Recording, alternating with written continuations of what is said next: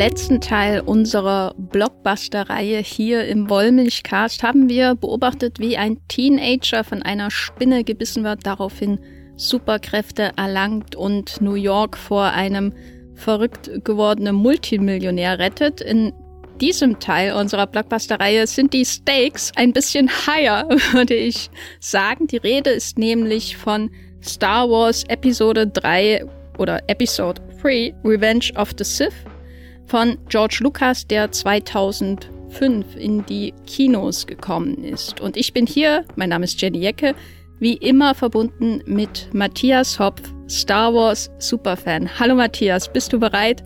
Hast du dich schon auf das kommende Trauma gefasst gemacht, mit mir über Star Wars zu sprechen? Oh ja. ich, wir, wir haben ja schon viele Gespräche über Star Wars geführt, aber ich glaube, äh, das ist das erste Mal, dass wir hier so die Prequels richtig groß im Bollmilchcast haben. Das ist ja auch was äh, Besonderes. Und in diesem Sinne, hello there. Hello there. Äh, mittlerweile weiß ich auch, wer das Zitat stammt, nach vielen, vielen Jahren. Mir bleibt wenig weiter zu sagen zu diesem Podcast, außer viel Spaß damit.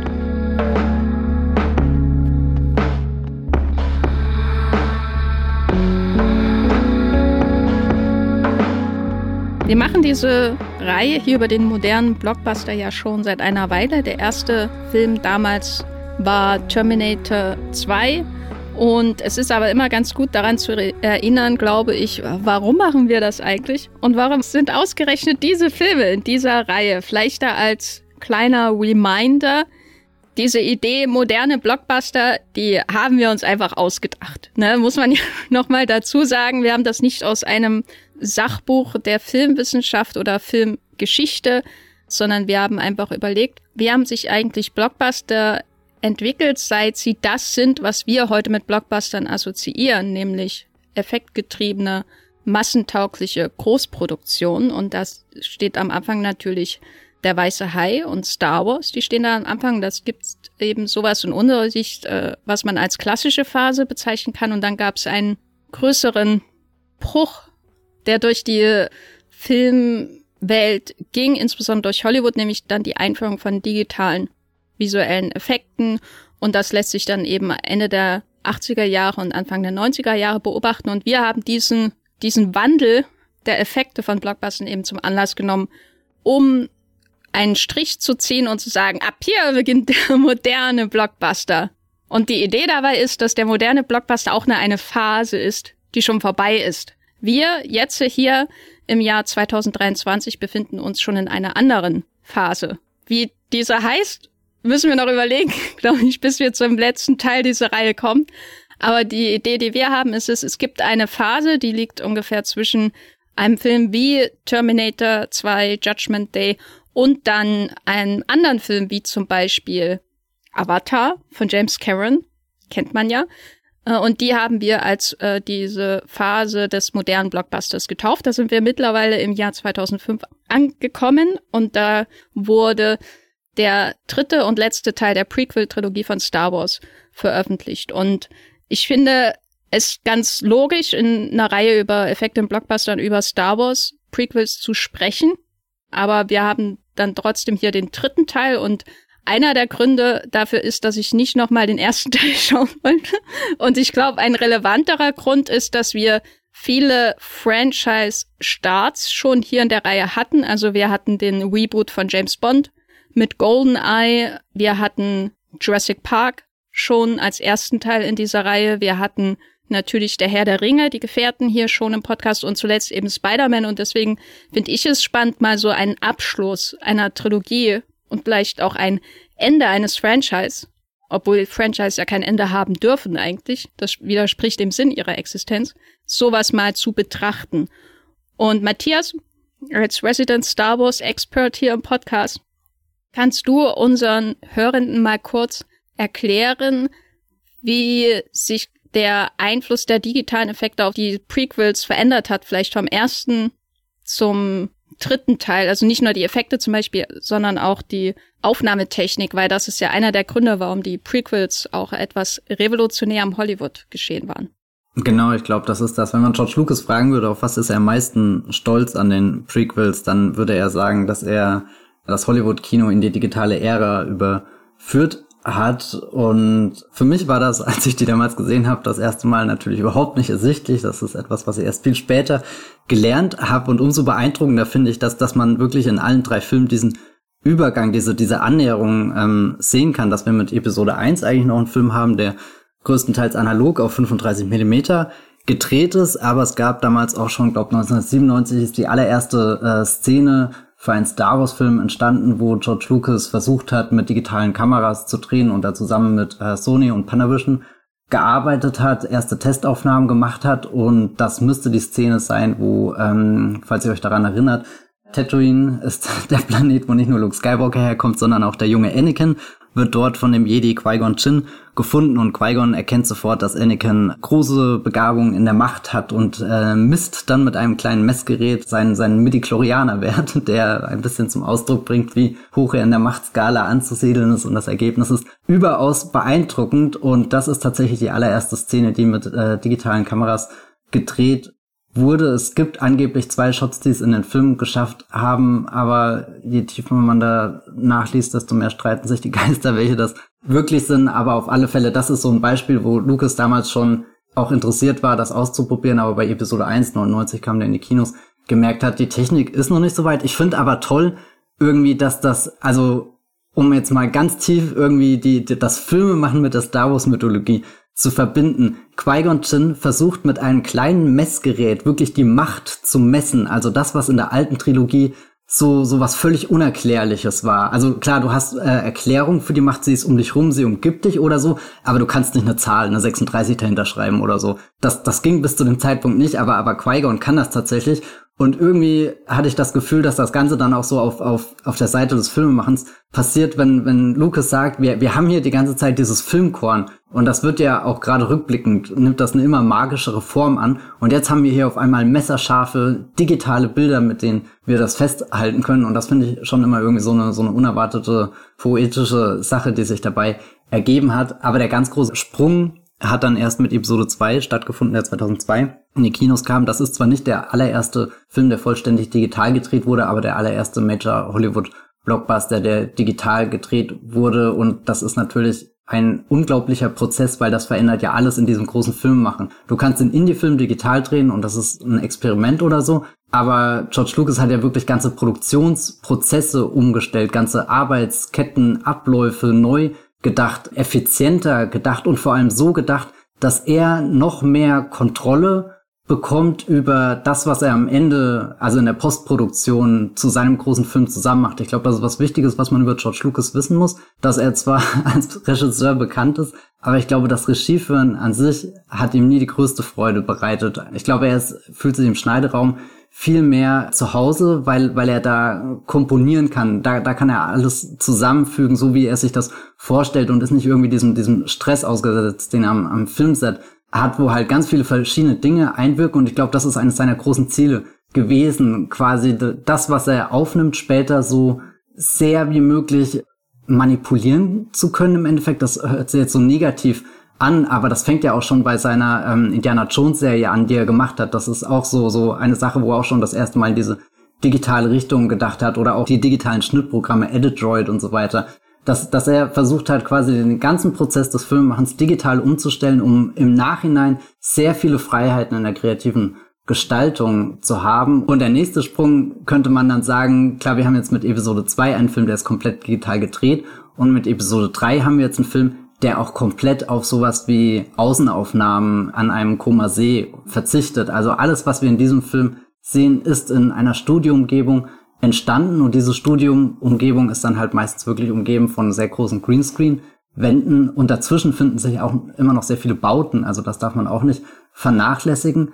Aber im Endeffekt für, für Lucas die perfekte kontrollierte Umgebung des Filmemachens, die er geschaffen hat, um später immer wieder zurückkehren zu können. Also sei das jetzt ganz praktisch in sowas wie Reshoots, äh, hat er diese ganze Umgebung unter Kontrolle, kann die nochmal exakt identisch so aufbauen, egal ob das jetzt in London im Studio ist oder irgendwo in Sydney im Studio, kann er alles wieder herstellen und dann später am Computer jedes Bild größer machen, kleiner machen oder so. Und da ist er im Endeffekt auch schon in so einem Filmemachen drinne, was ich gerade super spannend finde bei James Cameron zu verfolgen, weil Avatar ist im Endeffekt äh, sowohl der erste als auch und jetzt noch mehr der zweite einen Film, die ja im Endeffekt zwei, dreimal entstehen. Und das letzte Mal nämlich dann so, so komplett mit der virtuellen Kamera irgendwie. Und ich glaube, da hat äh, George Lucas bahnbrechende Arbeit im Digitalen gearbeitet, auf der jetzt eben Regisseure wie James Cameron aufbauen können. Das war mein kurzer Abriss einer sehr komplexen Bewegung, die in Hollywood zu dieser Zeit stattgefunden hat. Das war genau das Level an Tiefe, das ich mir erhofft hatte, weil ich stehe da wirklich nicht ähm, so genau im Stoff und ich weiß ehrlich gesagt auch nicht besonders viel über George Lucas, was nach Easy Riders Raging Bulls, dem Buch von Peter oh. Biskin passiert ist und selbst da haben die Coke Stories von Martin Scorsese und die Geschichte von New York, New York und dem Dreh äh, mehr Eindruck auf mich hinterlassen als äh, George Lucas Präsenz im New Hollywood. Aber danke Matthias dafür. Ich komme gleich mit dem nächsten um die Ecke, denn wir reden in dieser Reihe und wir werden auch in diesem Podcast natürlich über die Effekte und die Wirkung auf äh, unterschiedliche Generationen von Filmbesuchenden hier im Podcast sprechen. Aber wir reden in diesem Podcast ja auch darüber, wie Franchise-Erzählungen funktionieren, um auch so ein bisschen der Idee näher zu kommen, wie Franchise-Erzählungen sich in den letzten, muss man ja jetzt schon sagen, 30 Jahren verändert haben. Und wir fragen uns ja auch immer, wie sind wir da angelangt, wo wir heute sind, wenn es um den amerikanischen Blockbuster geht, der von Filmen dominiert wird das Marvel Cinematic Universe zum Beispiel, aber auch ähm, über ein paar Jahre hinweg von sowas wie den Disney Remakes und den DC-Filmen, soweit sie dann einem Universum zugehörig sind. Und weiß nicht, der Transformers-Reihe und und und. Das war ja über bestimmte Jahre hinweg immer sehr dominierend. Das ist das, wo wir jetzt sind im Blockbuster. Natürlich äh, gehört da auch die von mir ehemals geliebte Fast and Furious. ehemals ist es schon dazu. offiziell. Habt ihr, habt ihr Schluss gemacht? War ja, der Breakup schlimm? Ich warte noch auf den Trailer, der vor dem Super Bowl veröffentlicht wird. Vielleicht äh, muss ich dann mein Urteil revidieren, aber aktuell vergeht mir wirklich mit jedem Tag die Lust auf den zehnten Teil mehr, muss ich sagen. Aber das ist äh, Thema eines anderen Podcasts, was ich natürlich jetzt noch von dir wissen will, auch aus persönlichem Interesse, weil als ich Revenge of the Sith gestern geschaut habe, dachte ich so sehr oft, hätte ich noch mal einen Wikipedia-Eintrag dazu lesen sollen oder vielleicht acht um zu verstehen, äh, was ich jetzt alles vergessen habe, seit ich das letzte Mal den zweiten Teil Attack of the Clones geschaut habe, damals für das wunderbare ähm, Duell der Star Wars Hot Takes im Pewcast, dessen Preis immer noch bei mir über meinem Fernseher steht, gleich neben meinem Autogramm von äh, Lewis Hamilton, was ich mir habe zuschicken lassen. Also ist quasi meine wertgeschätztesten Gegenstände, die ich hier in der Wohnung habe, äh, wollte ich nochmal unterbringen, aber ähm, Matthias, die Star Wars Prequels zeichnen sich ja auch dadurch aus, dass sie ähnlich wie bei Matrix äh, seriell schon begleitet wurden. Sie haben selber eine serielle Erzählung untereinander, aber sie haben auch Serien oder eine Serie, ich weiß nicht, mir fehlt da der Überblick, die zwischendurch gedreht wurden und ich glaube, das wird äh, sehr auffällig, wenn man die Pause anschaut zwischen Attack of the Clones und Revenge of the Sith und was da an Wissen vielleicht auch vorausgesetzt wird. Was wurde denn da medial zwischenzeitlich erzählt? Also es gibt äh, eine Serie, die heißt einfach nur Star Wars Clone Wars oder Clone Wars. Wichtig, ohne den Artikel, ohne The Clone Wars. Das ist erst was, was später 2008 gestartet ist und glaube ich das deutlich bekanntere ist, wenn Menschen an Animationsserien und Star Wars denken, dann ist Star Wars The Clone Wars der 2008 mit einem Kinofilm gekickstartet wurde, ähm, ja, nee, das ist das falsche Wort, also es ist kein Kickstarter-Projekt gewesen, aber losgetreten wurde, äh, quasi wie, wie ein Pilot, der ins Kino kam. Das ist diese Clone Wars-Serie, von der gerade alle reden, die diesen ganz bestimmten Clone Wars-Stil geprägt hat, die auch jetzt noch weiterlebt durch Serien wie äh, Star Wars The Bad Batch und natürlich auch äh, Figuren hervorgebracht hat, die jetzt Einzug in das Live-Action-Universum durch The Mandalorian und Co. gefunden haben. Aber was tatsächlich damals vor Star Wars Episode 3 2005 veröffentlicht wurde, war eine Clone äh, Wars Animationsserie, 2D Animation von äh, Jenny Tatakowski, die glaube ich so mit ganz kurzen Episoden nur auskam, also nicht mal diese 25 Minuten Länge, mit der äh, später diese 3D-Animationsserie The Clone Wars unterwegs war, sondern eher so 10 Minuten Länge, sehr markant gezeichnet, überhaupt nicht mit der Ästhetik der Prequels übereinstimmt, in erster Linie was, was völlig eigenes, aber es hat zumindest dir ein Gefühl gegeben, dass wir gerade einen Dreijahressprung hinter uns haben, wenn wir die erste Szene von Episode 3 sehen. Und wir haben nicht einfach nur einen, so, einen, so einen Zeitsprung, der dir sagt, okay, Anakin und Obi-Wan sind älter geworden, sondern wir haben einen Zeitsprung, der dir sagt, die letzte Szene, die wir in Episode 2 Angriff der Klonkrieger im Kino gesehen haben, oder eine der letzten Szenen ist, wenn Palpatine auf diese riesengroße Klonarmee schaut, die sich da auf Coruscant versammelt hat, also die Klonarmee, die die Republik da ganz plötzlich bekommen hat im Kampf gegen die verfeindete Separatistenallianz. Diese Klonarmee wird jetzt losgeschickt, um im Endeffekt den Stand der Republik in der Galaxis zu stärken. Und äh, da hast du dann irgendwie diesen Satz, der äh, lautet, angefangen die Klonkriege jetzt haben oder so im Yoda-Sprech. Und im Endeffekt diese ganzen Klonkriege, also die, die Schlacht um irgendwelche Planeten, die ganzen Jedis, die gefallen sind, die ganzen Systeme, die übernommen wurden, der Aufstieg von verschiedenen Separatistenanführer, das passiert alles in diesen drei Jahren. Also in diesen drei Jahren passiert unfassbar viel. Und wenn wir in Episode 3 wieder ins Kino, im Kino zurückkommen mit Star Wars, ist dieser Krieg ja fast schon wie gelaufen. Wir, wir sind ja wirklich in den, den letzten Atemzügen drinne und erleben mit äh, der Order 66, das ist das große Ereignis, wo der Kanzler sich im Endeffekt zum Imperator bekennt, wo die Demokratie untergeht, das Imperium aufsteigt und der Befehl gegeben wird, dass alle Jedi und alle Leute, die sich mit Jedis identifizieren äh, oder, oder sympathisieren, besser gesagt, dass die ausgelöscht werden. Also dieser, dieser ganz große Umbruch quasi, die, der Knackpunkt, wo das daraus entsteht, was man aus der Originaltrilogie kennt und wo, wo auch ein bisschen so diese, diese ganze Ästhetik dann umgekippt wird, die die Prequel-Trilogie vorher aufgebaut hat. Das sind alles Dinge, die jetzt im dritten Teil passieren und ich glaube, da kann man sich schon ein bisschen abgehängt fühlen und deswegen fand ich es sehr interessant, wie der Crawl, Star, jeder Star Wars Film hat ja so einen, so, einen, so, einen, so einen Titeltext, der am Anfang in das Bild reinläuft und im Sternenhimmel verschwindet, was für Informationen der äh, mitgibt, weil ehrlich gesagt, so oft ich die Filme schaue, ich kann dir diese Titeltexte nicht auswendig und äh, auffällig finde ich, dass man zwei Namen von Bösewichten erfährt, nämlich Count Dooku und General Grievous. Count Dooku ist der Bösewicht aus dem zweiten Teil gewesen, gespielt von Christopher Lee mit roten Lichtschwert, ein Jedi, der übergelaufen ist zu den Sith und jetzt mit den Separatisten gemeinsame Sache macht, aber im Endeffekt auch nur eine Puppe von dem Kanzler ist, der sowieso schon von Anfang an, von dem ersten Teil an, alles wird da von, von Palpatine im Hintergrund eingefädelt.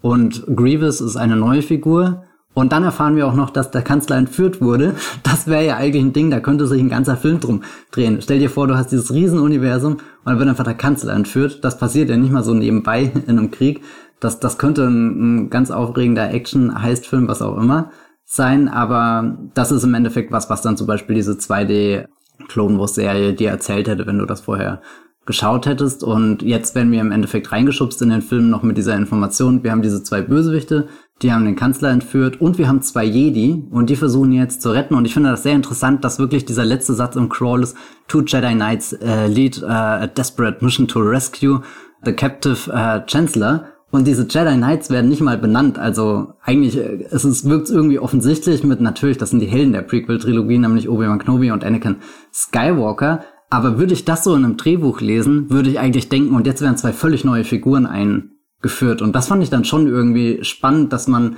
so, so schwammig da am Anfang ist und uns als Zuschauer dann direkt reinstürzt in, glaube ich, den aufregendsten Start, den ein Star Wars-Film hat. Also meistens hat man ja irgendwie ein großes Schiff, was sich vor diesem Sternenhimmel in Bewegung setzt, vor sich irgendeinem Planeten schiebt. Und hier hat man das auch, aber dann kommen halt noch ungefähr 10.000 andere Schiffe dazu. Und wir schlängeln uns durch ein Netz aus ganz, ganz, ganz vielen Dingen, die da im Weltraum los sind. Und ich kann mir echt vorstellen, dass man da verloren ist. Ja, ich finde die Strategie sehr clever und sie hat auch bei mir gewirkt, äh, dass man erst diesen diese kurze, wie heißt es, der Fachausdruck Crawl? Der Crawl. ich ja, für mich ist das einfach Crawl. immer die, der Opening die Texttafel ins Nichts hat, die, die einem, ein, einem in die Story einführt, aber einen gleichzeitig so behandelt wie, eigentlich müsstest du das doch ja. sowieso alles wissen. ähm, das, war, das ist immer so ein Schlag irgendwie vor den Kopf, weil das einfach so, auch so einfach erzählt ist wie ein Märchen, aber voll Dingen steckt, die du eigentlich irgendwie ergoogeln müsstest oder so.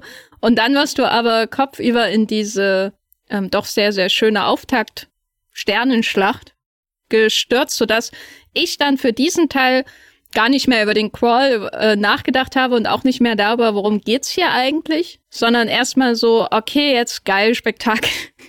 Und das ist auch, glaube ich, einer der besten Action-Momente natürlich im Film. Auch einer, wo die Effekte am überzeugendsten sind. Aber davon unabhängig fand ich das dann doch ähm, im weiteren Verlauf des Films sehr faszinierend zu beobachten, wie durchlässig die Reihe ist oder eben nicht ist. Weil das, was ich mir häufig so als Frage stelle, wenn ich insbesondere natürlich Marvel-Filme aus den letzten Jahren schaue, ist, kann ein Marvel-Film eigentlich noch neue Fans gewinnen? Also wenn das jetzt zum Beispiel der so und so vielte Solo-Film ist oder das äh, so und so vielte Avengers-Vehikel, ist es überhaupt möglich, neue Zielgruppen zu erschließen, die zum ersten Mal diesen einen Film sehen und dann überzeugt werden? Und ich glaube, Marvel ist da schon relativ clever mit sowas wie zum Beispiel Thor Ragnarök. Da kann ich mir vorstellen, wenn man da reingeht und noch nie einen Marvel-Film vorher gesehen hat, dann wird man Marvel-Film-Fan wahrscheinlich. So wie der erzählt ist, ist relativ clever, die Beschränkung auf die Figuren. Und man merkt nicht, dass es der dritte Teil von irgendwas ist. Aber wenn ich mir jetzt zum Beispiel Revenge of the Sith anschaue, dann bin ich eher bei erzählerisch gesehen bei Endgame, wo ich niemandem empfehlen würde, dass jemand zum ersten Mal einen Marvel-Film schaut und sich dann auswählt Avengers Endgame oder so. Das ist, glaube ich, keine gute Strategie. Ich würde auch nicht Infinity War empfehlen. Also das würde ich sowieso nicht Menschen empfehlen, die zu schauen. Generell, aber wenn man so den Zugang zu Marvel sucht, dann wäre dieses Doppel meiner Meinung nach suboptimal. Und so kommt es mir hier auch dann im weiteren Verlauf von Revenge of the Sith vor, wenn, wenn die Schüsse versiegen, die Waffen weggesteckt werden und gesprochen wird über Republik und Diktatur.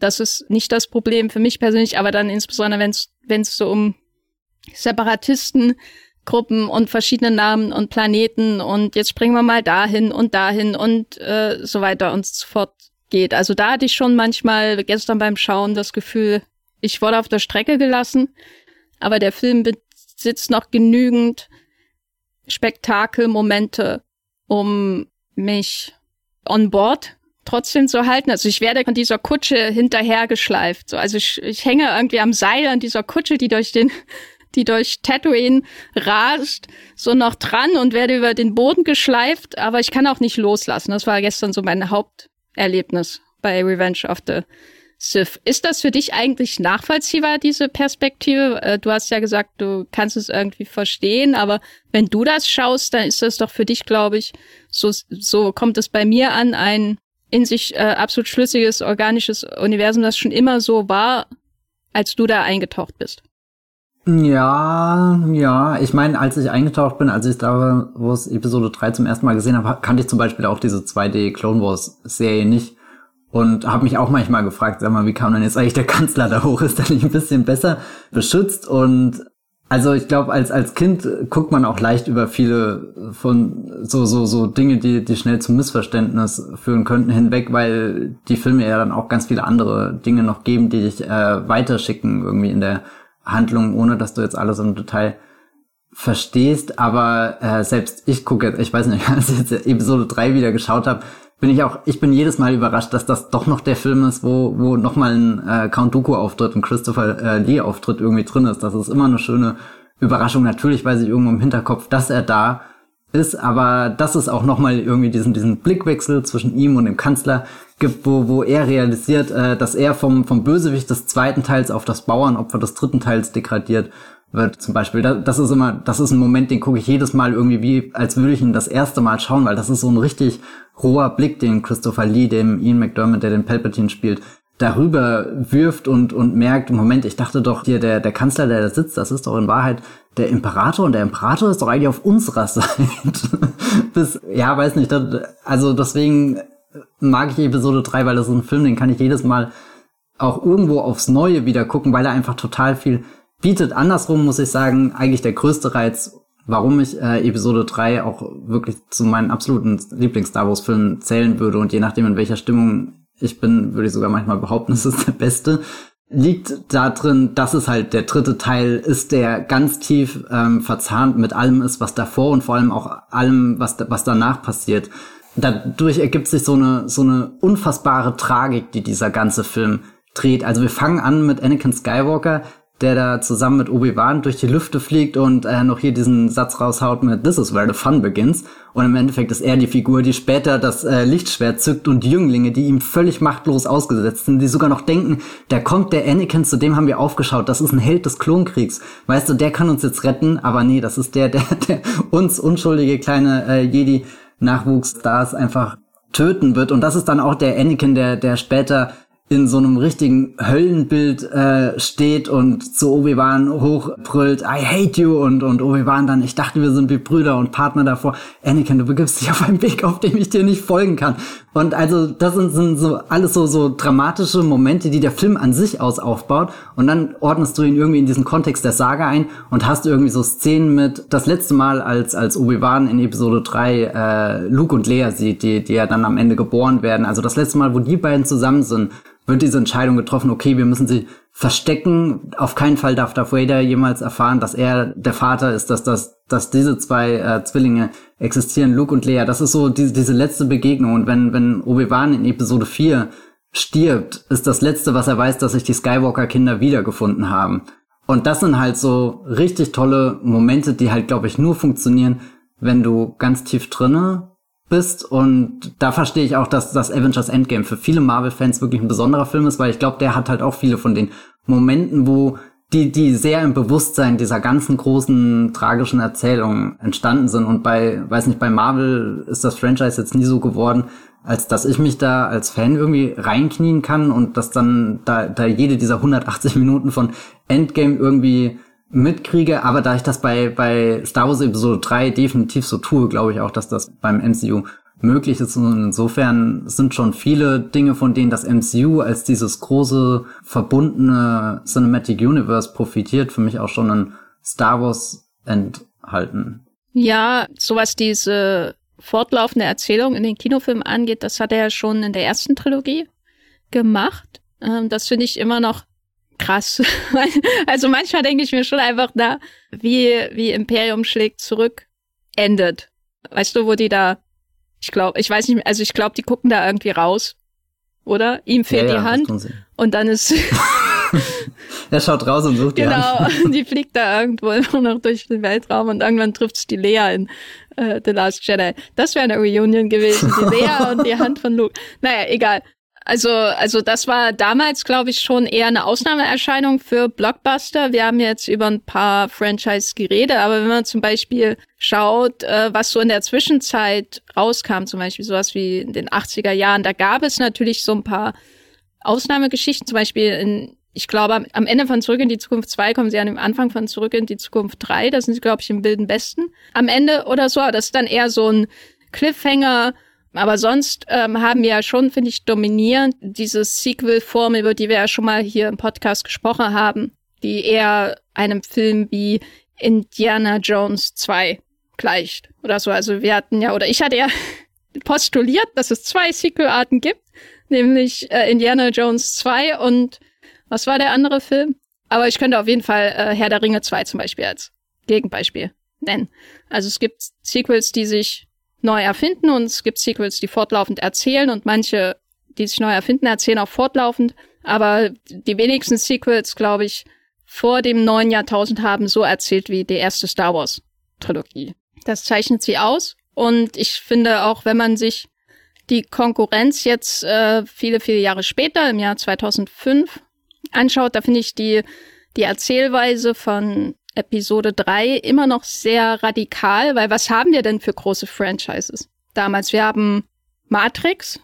Die sind ja insofern Ausnahmeerscheinung, dass der erste Film ein klares Ende hat und der zweite und der dritte dann quasi miteinander verflochten erzählt werden. Und dann haben wir die Harry Potter-Reihe, die zwar eine fortlaufende Erzählung hat, aber jeder Teil ist in sich abgeschlossen mit einem eigenen Bösewicht im Grunde, bis dann kurz vor Schluss sich das ändert. Und äh, dann haben wir natürlich der Herr der Ringe, wo äh, eine fortlaufende Erzählung existiert, aber ich würde sagen, die ist von so nichts gegen J.R.R. Tolkien simpler Gestalt, dass man, dass man keine Probleme hat, hier in den zweiten Film zu gehen und zu verstehen, was da passiert. Ne? Es ist eine Reise, da ist immer irgendwie eine eine klare Linie, die man vor sich hat, die irgendwie zum Schicksalsberg führt. Ne? Es ist äh, eine Reise von Punkt A nach Punkt B, die in den drei Herren der Ringe-Filmen erzählt wird, so im Wesentlichen alles drumherum, ist dann was, was sich ergibt, glaube ich, auch im Verständnis des Films. Aber wenn man sich jetzt die Prequels anschaut, da hat man ja keine Reise, aber eine Entwicklung, nämlich von Anakin zur Richtung der dunklen Seite der Macht. Aber das ist ja schon mal ein recht abstraktes Konzept. Es ist eigentlich kein einfacher Kampf von Gut gegen Böse, sondern der Kampf von Gut gegen Böse in der Brust eines Mannes. Und, und dann hat man drumherum noch die komplexe Erzählung vom Niedergang äh, einer Republik und dem Aufstieg einer Diktatur. Und das ist alles so dicht erzählt. Das finde ich immer noch, glaube ich, eine der hervorragenden Qualitäten dieser Reihe, obwohl ich die nicht gern schaue. Und es ist immer irgendwie auch so eine bisschen Qual äh, ist, finde ich es immer noch faszinierend, dass sie das erzählt, dass, dass Lukas seine sechsjährigen Zuschauer damit konfrontiert. Also mal zwischendurch gefragt jetzt. Matthias, wie hast du das denn als junger Mensch wahrgenommen, als du zum ersten Mal diese Reihe geschaut hast, was das ähm, hier um Faschismus geht? War das für dich eigentlich Thema oder war es vor allem Schwertkämpfe und vielleicht auch Romantik? Natürlich zuerst die Schwertkämpfe und ich glaube, ich wäre damals nicht in der Lage gewesen, das als Faschismus zu benennen. Ich wusste das vermutlich gar nicht, was das Wort bedeutet zu dem Zeitpunkt, aber es ist tatsächlich, ich weiß nicht, ob ich da, ob das peinlich ist oder ob ich da mit Stolz zurückblicke, wie viel politische Bildung im Endeffekt Star Wars mir mit auf den Weg gegeben hat, ohne dass es sich wie Geschichtsunterricht oder, oder äh, Sozialkunde oder sowas angefühlt hat. Also ehrlich gesagt habe ich auch manchmal das Gefühl, ich habe diese Konzepte durch Star Wars, durch das Wiederschauen äh, verstanden, weil du halt irgendwann wirst du halt älter und schnappst halt da mal einen Begriff in der Zeitung auf, da einen Begriff in den Nachrichten und dann fällt halt auch mal ein Begriff in der Schule. Und klar, äh, in, in Geschichtsunterricht ist ja die NS-Zeit ja wirklich sehr präsent. Weiß nicht, ich fand Geschichtsunterricht immer spannend, wenn es irgendwo im, im Griechenland oder so gespielt hat, wenn es sich mehr wie eine tatsächlich wie eine erzählte Geschichte angefühlt hat. Aber alles, was so so später um äh, die Machtergreifung äh, äh, durch die durch die Nazis und so weiter, das fühlte sich immer wie sehr trockene Geschichte bei unserem Unterricht an. Und der Moment, wo ich verstanden habe, dass Star Wars oder auch die Harry Potter Bücher, Filme eine sehr ähnliche Geschichte erzählen, das war wirklich ein extrem aufregender Moment, wo ich glaube ich angefangen habe, total neu über Filme und Bücher nachzudenken. Nicht im Sinne von, die sind äh, diese Weiterentwicklung von du bekommst irgendwann gute Nachtgeschichten und, und Märchen und so vorgelesen, fängst selbst an, das zu, zu lesen und, und in meiner Jugend waren das halt hauptsächlich Fantasy-Geschichten, also schon so Geschichten, wo immer klar war, das ist eine andere Welt. Aber in dem Moment, wo dein Kopf irgendwann in der Lage ist, zu sagen, ja, ja, das ist eine andere Welt, aber guck mal, die Geschichten, die da erzählt werden, die sind eigentlich extrem ähnlich mit Dingen, die wir in unserer eigenen Geschichte auch schon verzeichnet haben. Und das ist ehrlich gesagt was, was mir jetzt noch Freude bereitet, wenn ich mich nochmal in diese Star Wars Filme oder in die Harry Potter Filme so am Stück stürze, auch wenn ich die, die Herr der Ringe Filme schaue. Das sind für mich, der Herr der Ringe, glaube ich, ist für mich so der, der noch den klarsten Blick auf Bilder von Gut und Böse irgendwie hat da ist eigentlich Star Wars schon schon mit das Interessanteste und das hört vor allem auch nicht auf. Also so, du hast schon gesagt, äh, wir, wir haben also so so das, was mit Anakin passiert, das ist ja nicht nur irgendwie so so so rein rein dramaturgisch sehr sehr aufregend und könnte eigentlich auf so einer Bühne auch aufgeführt werden, sondern das ist ja auch einfach komplex alles, was damit dranhängt, dass du die Jedi als eine Institution hast, dass du die Republik als eine Institution hast, dass dann noch diese dritte Partei dazukommt, dass irgendwann rauskommt, dass dieser ganze Krieg, wo unfassbar viele Menschen sterben, dass das eigentlich von einem Menschen orchestriert ist, der auf allen Hochzeiten mittanzt und, und, und. Man kann da super viel nachvollziehen. Und dann kommst du halt irgendwann zu sowas wie Andor, wo das auf der Hardcore-Schiene gemacht wird. Also Andor tut ja nicht mal so mehr, als wäre diese, diese Sternsage ein, ein Weltraummärchen, sondern Endor ist immer schon kurz davor, The Faschismus Story oder so als Untertitel ähm, zu haben, aber ich finde es unfassbar aufregend und toll. Und ich glaube, das hat auch irgendwie zur Zeitlosigkeit von Star Wars beigetragen, dass, dass es eben nicht nur irgendwelche komischen Figuren mit bunten Stöcken sind und daran ist überhaupt nichts falsch, weil das ist ehrlich gesagt auch eine der geilsten Dinge des Kinos überhaupt, dass jemand gesagt hat, was ist, wenn ich das Medium, was in erster Linie über Licht erzählt wird, was ist, wenn ich da eine zusätzliche Quelle einbaue, mit der ich alles machen kann? Und das ist halt eigentlich schon der erste Geniestreich von George Lucas gewesen, bevor er überhaupt angefangen hat, das Ganze digital zu übersetzen. Oder so, also, ja, Star Wars ist grundtief geil. ähm, dem möchte ich nicht widersprechen, auf jeden Fall. Ja, ich finde auch, auch interessant, dass du nochmal Harry Potter genannt hast, weil Harry Potter ist auch so eine Reihe, wo ich schon mitdenke, ja, da wird eine Geschichte über Ausgrenzung und Rassismus erzählt, aber das wird auf so einem Level gemacht, dass es eigentlich nie über Klischees hinauskommt. Also es ist, finde ich, eine sehr einfach zu verdauende Art, eine Parabel darüber zu erzählen, sozusagen. Also du hast eine klare Zuweisung, wer gut und böse ist. Du weißt immer, auf wessen Seite du dich schlagen musst. Und äh, wenn du Voldemort und äh, die ganzen fiesen Todesser hast, weißt du, also das ist alles sehr simpel gestrickt. Deswegen ist es schön, finde ich, dass sie das thematisiert. Die J.K. Rowling in ihren Büchern schon. Also es gibt sicherlich Schlimmeres, was man hätte tun können. Aber ich habe nicht das Gefühl, dass da harte Fragen irgendwie unterschwellig in irgendeiner Form. Gesch äh, obwohl es natürlich jetzt zum Beispiel Szenen gibt, die irgendwie besonders ans Markt gehen oder so in den Filmen. Davon abgesehen hat das für mich schon eher so die Natur eines Märchens, wo man eine wichtige Lehre draus zieht. Und das äh, finde ich auch gut, weil das, da merkt man eben auch, dass sie irgendwie, dass Fantasy eben auch aus dem Märchen kommt. Ich meine, bei Tolkien hat man das ja ähnlich. Da kann man auch äh, eine Geschichte über Militarismus und seine schrecklichen Folgen drin lesen. Und äh, bei, bei Star Wars finde ich das eben, als bei der Prequel-Trilogie insbesondere, auffallend, wie komplex diese Erzählung ist. Da werden wenig Anstalten unternommen, um den 13-Jährigen mit ins Boot zu nehmen, so wie das jetzt bei Harry Potter funktioniert, wo ich schon das Gefühl habe, dass da immer eine sehr klare Vision da ist, insbesondere auch bei den Filmen, wie alt das Idealpublikum gerade ist. Also die, das Publikum wächst ja bei den Harry Potter Filmen mit, so wie Harry wächst und auch, würde ich sagen, die Filme selber wachsen an ihren Themen. Die werden ja auch immer düsterer und anspruchsvoller in gewisser Weise. Und dann am Ende gibt's eine Riesenschlacht.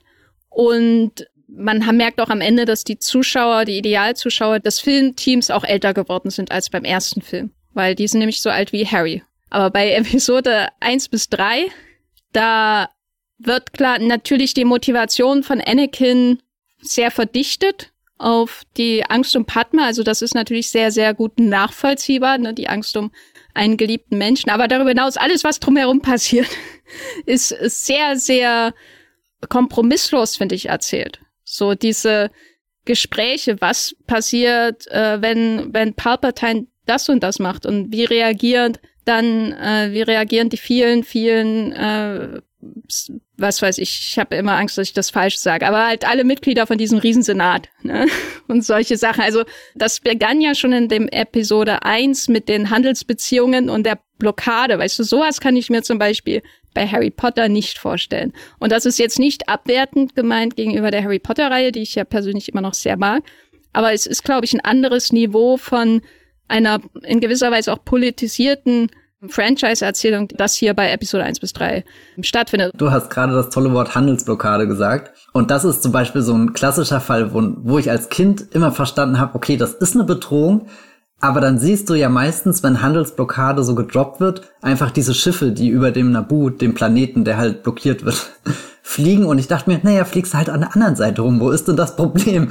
Also das, das ist so, so dieses, weißt du, du hast, hast ein klares Bild und hast ein Wort dazu. Und als Kind weiß nicht, denkst du halt nicht drüber nach, was steckt eigentlich in so einer Handelsblockade? Was bedeutet das wirklich? Also, und das ist dann irgendwas, was halt entsteht bei, bei, bei Star Wars und, und eigentlich, eigentlich liebe ich das, dass ungefähr dein erster Satz ist, wir haben eine Handelsblockade. Es gibt da einen Planet, der eigentlich sehr paradiesisch wirkt. Da ist alles sehr schön bunt und grün, viel Natur, fröhliche Menschen, schöne Bauwerke, Kunst.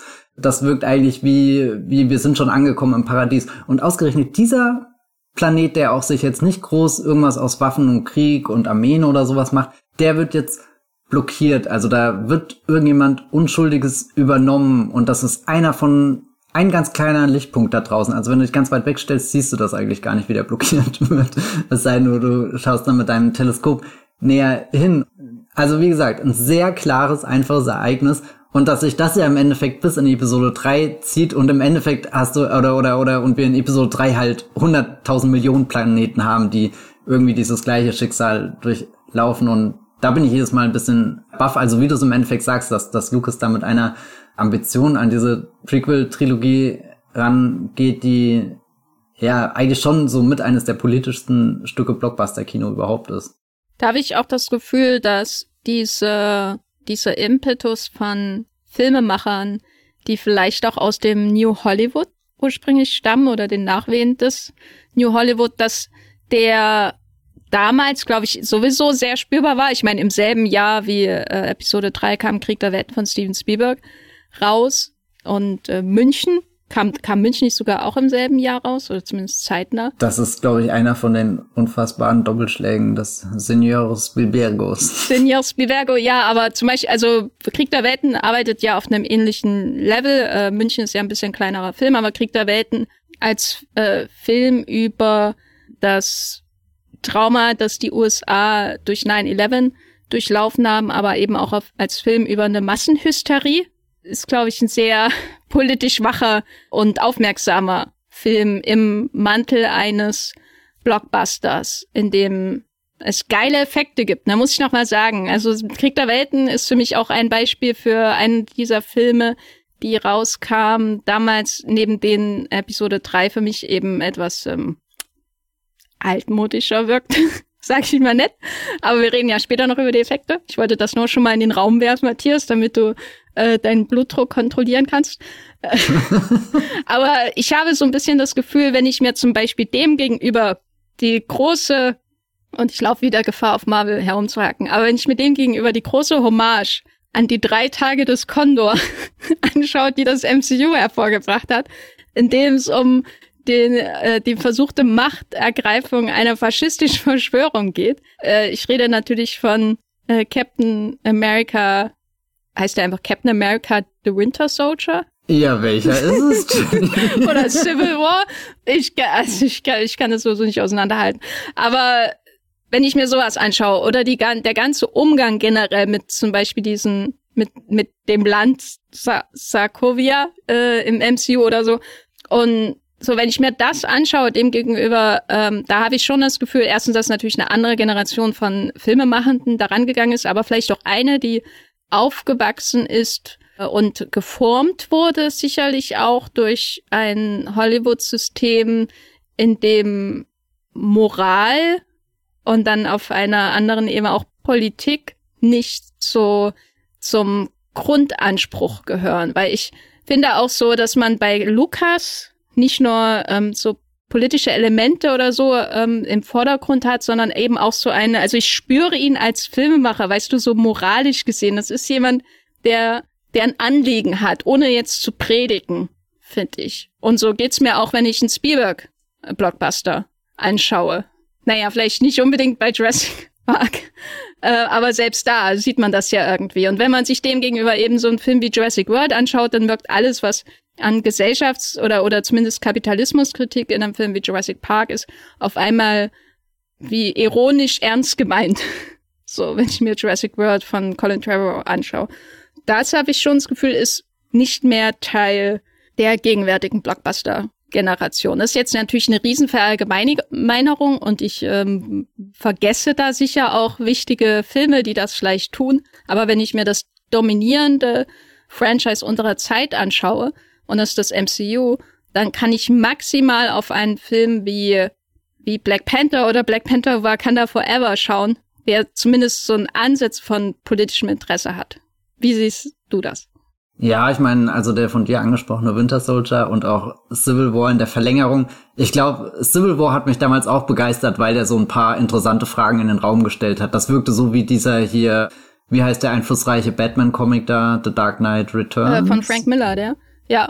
Genau. Der ja auch so ein bisschen in diese Watchmen-Richtung geht, also wo, wo diese Superhelden sehr unter die Lupe genommen werden mit was machen sie, für wen machen sie das, für wen arbeiten sie und so. Das, das sind schon interessante Fragen, die da im Raum stehen. Allerdings findet das halt auch unter Schichten von Schichten von Schichten statt. Und das ist halt bei Star Wars irgendwie nicht der Fall, wenn ich mir die Prequels anschaue. Und ich finde das eigentlich, ich habe da noch nie so drüber nachgedacht, wie du es gerade aufgeschlüsselt hast, dass du halt hier diese, diese New Hollywood-Generation hast. Aber eben alles, was ich über George Lucas weiß, das passt halt auch irgendwie so perfekt ins Bild. Er hat ja im Endeffekt ähnlich parallel zu der Prequel-Trilogie auch die ganze Zeit noch diesen Red Tails-Film entwickelt über irgendwie so eine, glaub, äh, schwarze Fliegerstaffel im Zweiten Weltkrieg. Ich habe den nur eins, zweimal gesehen und das ist ja auch so, so ein Projekt, was, was er seit Anbeginn seiner Karriere im Endeffekt verfolgt, wo er recherchiert, verschiedene Drehbücher geschrieben hat, mit verschiedenen Leuten geredet hat, die, die, weiß nicht, selbst beteiligt waren oder Erfahrungen da mitzuteilen hatten. Also, und im Endeffekt äh, gehen ja seine Wurzeln auch bis zurück zu Apocalypse Now, Francis Ford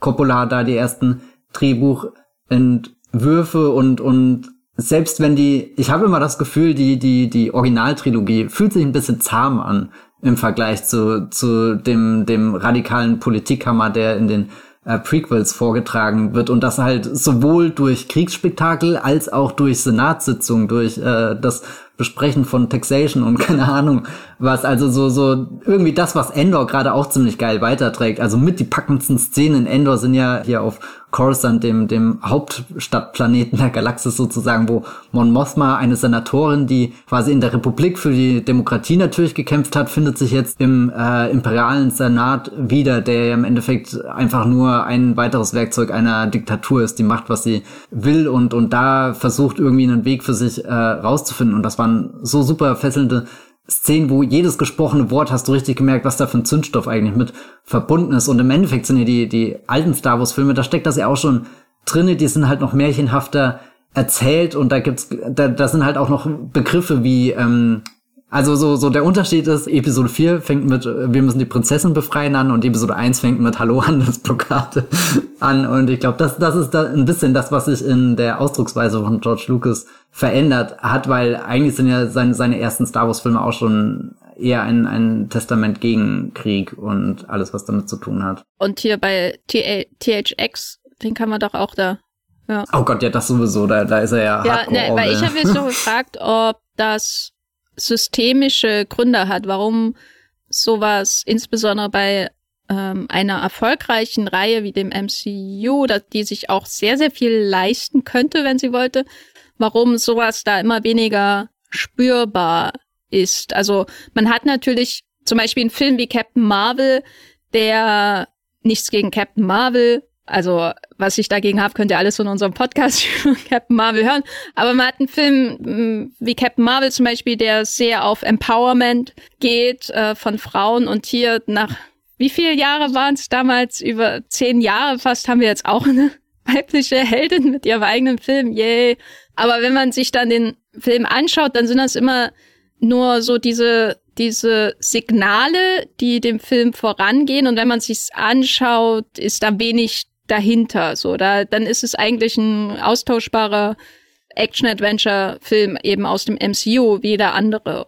Ähm, und wenn man, und ich würde eben wirklich sagen, Black Panthers und Black Panther 2 sind da die krasse Ausnahme, also die Ausnahme, die die Regel bestätigen. Ich glaube, da ist schon eine tiefere Auseinandersetzung drin, auch natürlich dann im zweiten Teil mit äh, Themen und im ersten auch mit Themen wie Kolonialismus und ähnlichen. Also da geht es nicht nur um dieses Zeichen, das man setzt durch zum Beispiel eine diversere Besetzung, sondern es geht auch darum, wie, wie das Auswirkungen haben kann auf die Narration des Films und auf die großen Themen des Films, zum Beispiel bei Black Panther.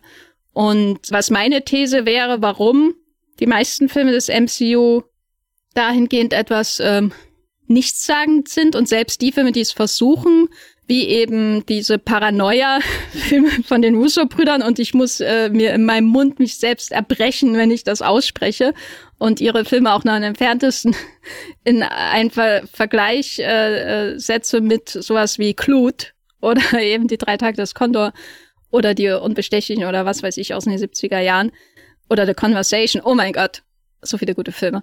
Ja, wie dem auch sei. Aber was ich als Erklärung heranziehen würde, und dafür habe ich keinen Beweis, ist einfach, dass das Filmmaking von Franchises ja dazu neigt, sowieso irgendwie ähm, sich zu systematisieren, sage ich mal. Also man kann als Autorin, Filmer natürlich einen Franchise-Film machen, aber wenn das Franchise am Laufen ist und erstmal so richtig tuckert und man hat da Marvel Studios insbesondere dahinter und eine starke Produzentenpersönlichkeit ohne politische Einstellung, wie zum Beispiel Kevin Feige, ähm, dann führt das dazu, dass das System alles abschleift, was Kanten haben könnte. Und in Amerika gibt es ja wenig, gerade in den letzten ähm, 20 Jahren, seit der Bush-Regierung, was so viele Kanten hat wie Politik. Ne? Man hat ja Angst, ähm, gerade bei den großen Hollywood-Studios, in die eine oder in die andere Richtung nicht nur zu tendieren, sondern so wahrgenommen zu werden. Ne? Durch diese wachsende Kluft, die da insbesondere zwischen den Anhängern der Republikaner und der Demokraten entsteht. Am spätestens seit der Bush-Regierung, finde ich, ist da schon so ein Prozess spürbar, dass, dass man auch Angst hat, sowas in Filmen auch nur am entferntesten zu zeigen. Und ich frage mich halt wirklich, ob so eine Trilogie wie die Prequels mit solchen Kosten heute überhaupt möglich wäre, wenn sie sich so offensiv mit Faschismus beschäftigt, weil ja, ich meine, Andor ist schön und gut, aber Andor ist eben auch nur eine Serie, ne, die gemacht wird. Eine Disney Plus Serie. Ja, es ist eine Disney Plus Serie, das muss man ihnen lassen, aber es ist trotzdem nicht eine Investition, ähm, wie das eine große Blockbuster-Reihe war. Und es ist ja vor allem schon eine, also die ist von Anfang an klar, dass das nur zwei Staffeln werden. Also das wird nie das neue Mandalorian-Flaggschiff oder so werden. Also es ist, fühlt sich fast schon an wie, du hast halt die kleinste Sandbox ausgegraben und das Tony Gilroy zum Spielen, ja, ja, lass den halt mal nochmal so einen Born-Film machen. Das wird schon irgendwie. Ja, ich finde auch, ich finde auch bei sowas wie The Mandalorian zum Beispiel, obwohl ich die Serie eigentlich trotz ihres ähm, leidigen Kindcharakters im Zentrum äh, sehr mag. Bei sowas von wie The Mandalorian finde ich schon, sieht man, wie sich die per politische Perspektive von Lukas, äh, die sich entwickelt hat, wie die wieder quasi auf Anfang gesetzt wird, äh, so auf das Niveau der ersten Filme, aber auch da würde ich sagen weniger ausdrucksstark als in der ersten Trilogie und dass quasi die politischen Aspekte, die irgendwie die Story beeinflussen könnten, die werden dann immer nur auf Traumata reduziert, die jemand zum Beispiel erlebt. Du weißt nicht wirklich, du hast keinen Blick, warum passiert das, wie funktioniert die Welt da eigentlich so richtig und was sind die politischen Hintergründe, sondern es geht immer so ein bisschen um Trauma-Porn. Das ist, ich, ich habe ja tatsächlich jetzt, äh, wir haben, nehmen gerade den Podcast auf und ich habe vor ein paar Tagen auf Moodplot einen Text geschrieben, der sich mit diesem Order 66 Trauma auseinandersetzt, dass das immer wieder zurückkehrt, aber wirklich nur auf diese hyperemotionalisierte Art und Weise und dass da der allen Leuten ist klar, dass da was Grausames passiert, dass Anakin einfach Jünglinge tötet. Das ist allen klar und dass das unfassbar ist, weil Anakin eigentlich der Posterboy der Prequel-Trilogie ist und dass, dass er immer noch hot ist, selbst wenn er, wenn er auf Mustafa eigentlich zum Teufel in Person sich verwandelt. Das ist also so ein, so ein richtiges Meme-Ding auf Star Wars Twitter, dass diese Szene Pain verursacht. Also quasi das Trauma von Jamie Lee Curtis oder wie auch immer aber dass, dass eben selten diese politische Dimension mitgedacht wird, äh, dass das Order 66 ist nicht nur dieses, dieses unfassbare Shakespeare-Drama, was da in dem Moment seinen Höhepunkt erreicht, sondern es ist halt wirklich ein kompletter politischer Zusammenbruch und diese Frage, die du vorhin gestellt hast mit, kann das sich ein Franchise heutzutage noch leisten? Ich will nicht negativ sein, aber zumindest will ich George Lucas Credit geben, weil ich glaube, dass er wirklich sehr viel geleistet hat, damit er diese Prequel-Trilogie so umsetzen konnte, wie er wollte. Also im Endeffekt ist das ja vermutlich die eine der größten Independent-Produktionen überhaupt, die es, die es je in der Filmgeschichte gegeben hat. Das, das, das muss man sich vergegenwärtigen, dass Fox diese Filme zwar äh, rausgebracht hat, 20th Century Fox, als es das damals noch gab, aber dass die im Endeffekt unabhängig produziert sind und und und also ich glaube, das ist auch was ganz Wichtiges, was man da über Lucas verstehen muss, dass dass er irgendwie diese Originaltrilogie gemacht hat und natürlich wie jeder andere auch überwältigt war, ein bisschen von dem Erfolg und wo, womit ich groß geworden bin, war mit, naja, Lucas macht diese neuen Filme ja nur, um Geld zu verdienen. Das ist Geldmacherei. Das ist eine der ersten Dinge, die mir Leute zu George Lucas gesagt haben. Und das hat sich so in meinem Kopf eingebrannt. Und das fand ich immer so, weiß nicht, irgendwie finde ich das eh immer so trist, wenn, wenn das sofort gesagt wird, weil einerseits klar, ein Hollywood-Studio will Geld verdienen. Dafür brauche ich keinen Genie, der mir sagt, das ist Geldmacherei. Andererseits finde ich es auch sehr respektlos, weil ich oft immer noch von vom Künstler ausgehe, der der irgendwas in, in, in Filmen oder Serien oder wo auch immer erzählen will. Also die bekommen von mir auch einen sehr großen Vertrauensvorschuss. Auf alle Fälle, was was ich über Lucas gelernt habe und was eine der inspirierendsten Sachen an ihn überhaupt ist, dass er quasi alles, was er mit Star Wars erreicht hat, nicht irgendwie benutzt hat, um, weiß nicht, oder oder nein, doch, dass er, dass er das benutzt hat, um sein Filmemachen weiterzudenken. Und das ist ganz wichtig. Also so der größte George Lucas Entdeckungsmoment, den ich hatte, war, als mir klar wurde, George Lucas ist nicht der Star Wars-Schöpfer, sondern George Lucas ist ein Filmemacher. Und seitdem sehe ich alles anders, was er überhaupt gemacht hat. Und er ist für mich eine der faszinierendsten Persönlichkeiten in Hollywood geworden, weil es keinen gibt, der den Weg gegangen ist, den, den er gerade geht. Also da, da kommt nicht mal James Cameron ran und quasi alles, was nach der Originaltrilogie in Star Wars für George Lucas passiert ist, dass er Wege gesucht hat, irgendwie einerseits diesen, diesen Filmschaffensprozess, mit dem er immer gehadert hat, den irgendwie in eine Zukunft zu tragen, für, wo, wo es für ihn leichter ist, das zu machen, aber eben auch sich Ressourcen zu schaffen, mit denen er, er die Filme drehen kann, die er drehen will, damit er nicht die Hölle nochmal erlebt, wie die, weiß nicht, fünf Jahre lang, wo er versucht hat, den ersten Star Wars-Film zu pitchen und kein Mensch seine Skripts, seine Treatments verstanden hat und gefragt hat, im Moment, was ist der Chewbacca, ein Löwe? Kann der jaulen? Was macht der da? Also das ist jetzt auf eine ganz banale Ebene runtergebrochen und ich glaube, das ist der größte Tri also so klar die Prequel Trilogie hat äh, das das Kino zum digitalen gewendet erzählt diese diese mega politische Geschichte aber der größte Triumph ist vielleicht auch einfach dass das, dass das George Lucas halt auch einfach machen konnte. Also, dass, dass er so diese, diese, also die Prequel-Trilogie ist schon das, das ultimativste Auteurprojekt, was mir ehrlich gesagt in, in, in so einer Größenordnung einfällt und. Na, du hast noch nicht Megalopolis gesehen. Stimmt, das habe ich noch nicht gesehen.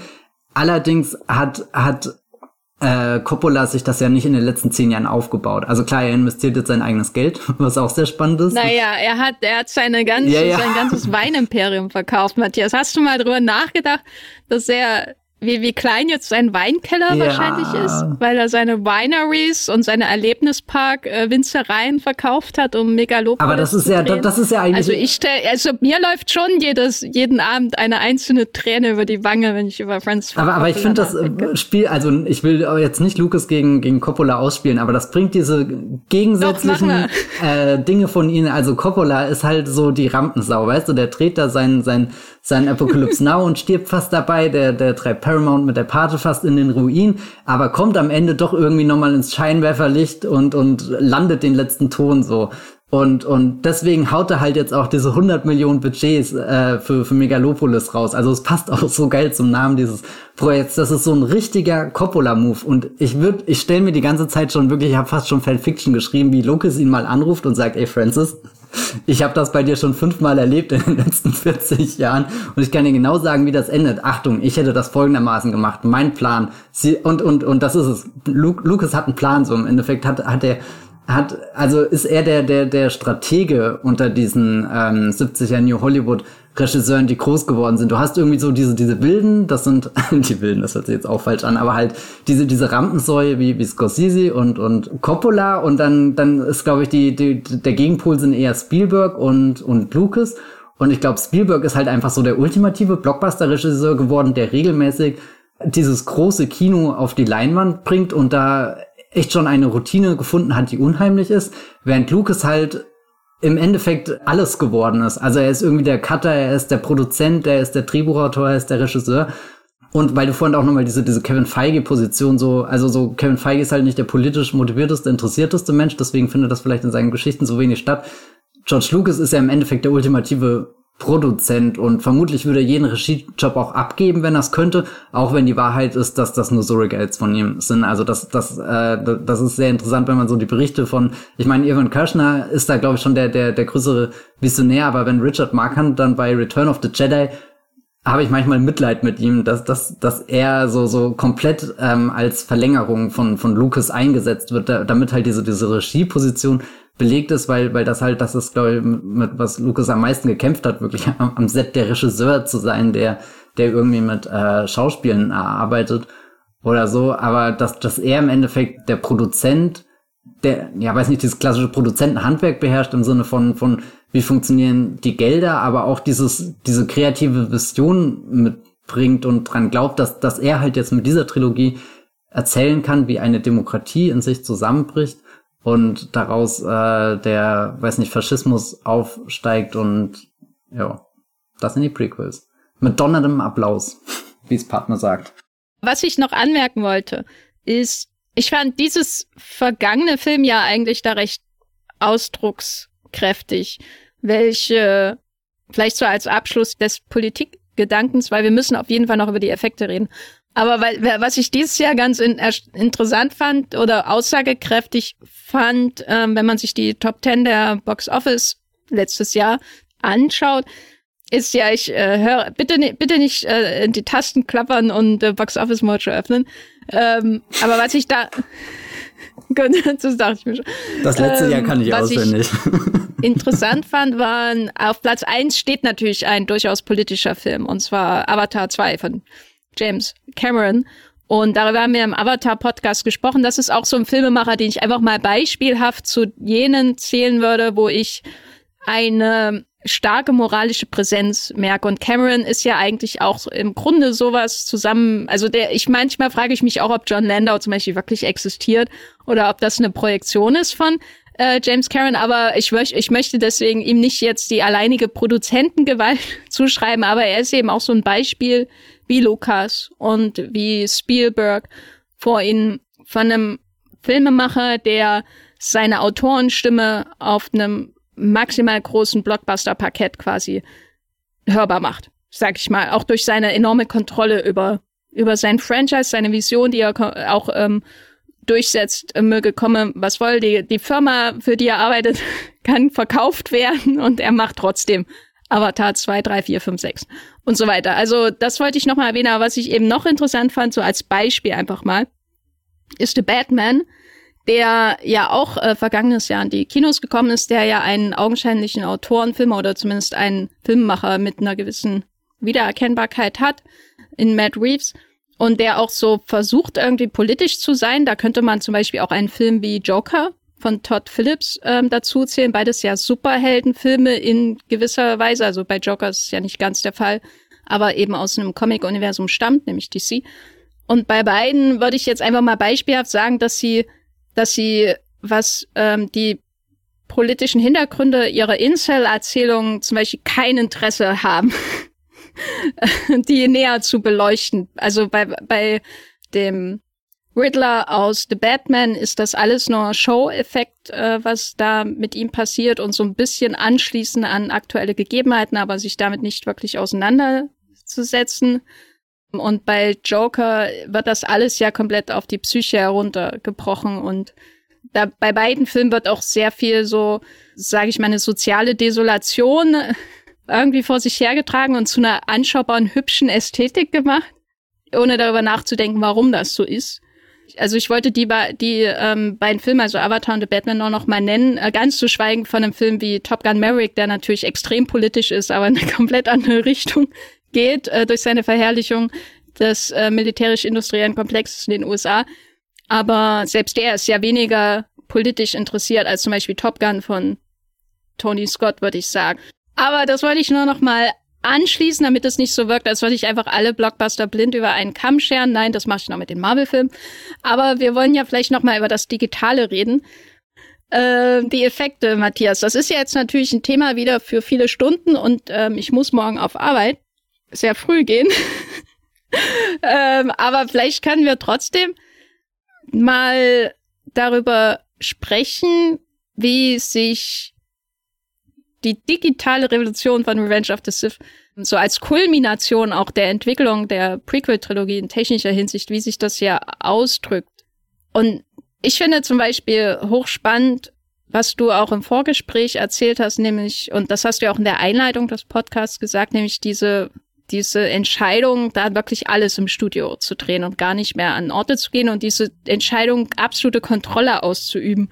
Also selbst über die Sonne hat man absolute Kontrolle. Man muss nicht mehr warten, wie der Himmel über Sevilla zum Beispiel ähm, leuchtet, wo ja der zweite Teil gedreht wurde. Ähm, und stattdessen hat man sozusagen die absolute Kontrolle verändert sich denn eigentlich, weil du schaust ja diese Prequels regelmäßiger als ich, verändert sich denn dadurch auch die Atmosphäre für dich, wenn du diese Filme schaust? So, wenn man den dritten mit den ersten beiden verändert, äh, Vergleich, verändern sich die, verändert sich die Atmosphäre der Räume, in denen sich die Menschen bewegen? Ich glaube, es wird äh, vor allem theatralischer in jeder Hinsicht. Also Episode 1 fühlt sich manchmal nüchtern an und das ist auch ein komisches Wort bei einem Film, der einfach eine 20-minütige äh, Podrennen-Szene hat, die eine der wildesten Action-Szenen überhaupt ist, also definitiv äh, mit Schauwerten aufwartet. Aber ich glaube so, so sehr deutlich kann man das machen, wie zum Beispiel die, die Schlachtfelder am Ende von Episode 1 aussehen. Dieser riesengroße grüne Hügel mit den beigen Druiden, die auf die auch ähnlich beigen Gangens äh, treffen. Und dazu ein Himmel, der tatsächlich eher dem äh, Windows-Bildschirmhintergrund gehört, als irgendwie einer äh, farbenprächtigen Galaxis. Also das finde ich immer sehr interessant. Das ist so ein, ein Star Wars-Bild, wo ich mir manchmal wünschen würde, da würde George Lucas nochmal zurückkehren und äh, nochmal das überarbeiten und aufregender gestalten. Andersrum gucke ich dann wieder Filme wie Black Panther an, die auch grüne Wiesen haben und wo der Himmel noch wirklich grausamer aussieht. Und dann tauchst du langsam an in Episode 2, der ja anfängt, nicht diese Coming-of-Age-Geschichte zu erzählen, sondern hier sind wir schon im, in der Teenie-Phase im Endeffekt und, und es ist super romantisch alles und mit diesem super romantischen, glaube ich, hat George Lucas auch noch mal mehr angefangen an all diese Geschichten zu denken, die, die ihn inspiriert haben und das, das in überhöhter Bilderform darzustellen und bei Episode 3 kommt dann quasi zu also mit diesem Romantischen hat er gesagt, ich kann halt die schönsten Sonnenuntergänge zeigen. Alle Farben stehen mir hier zur Verfügung. Äh, jeder Establishing-Shot, den ihr hier von Coruscant äh, seht, diese, dieses, dieses äh, Meer aus Lichtern, das wird euch komplett den Atem berauben und, und Episode 3 tut dann dazu halt dieses brodelnde Donnergrollen, diese, diese graue Wolke, die sich langsam vor alles schiebt und ich glaube, in Avengers Endgame ist es tatsächlich auch einfach bei einer grauen Donnerwolke geblieben, aber Lucas sagt dann, nee, ich brauche einen Feuerplaneten, der das am Ende zum Ausdruck bringt. Ich drehe jetzt die dramatischste Szene in dieser gesamten Saga, die, wo wo der, der, der, der, der, der Schüler zum Meister sagt, ich hasse dich. Und äh, der Meister eigentlich davon ausgegangen sind, dass sie wie Brüder sind, dass sie auf einer Augenhöhe sind, aber nee, er sogar auf dem Higher Ground am Ende. Also wo, wo so ganz äh, einfache bildliche Motive, so rot eine Farbe halt, die für den Konflikt dann steht.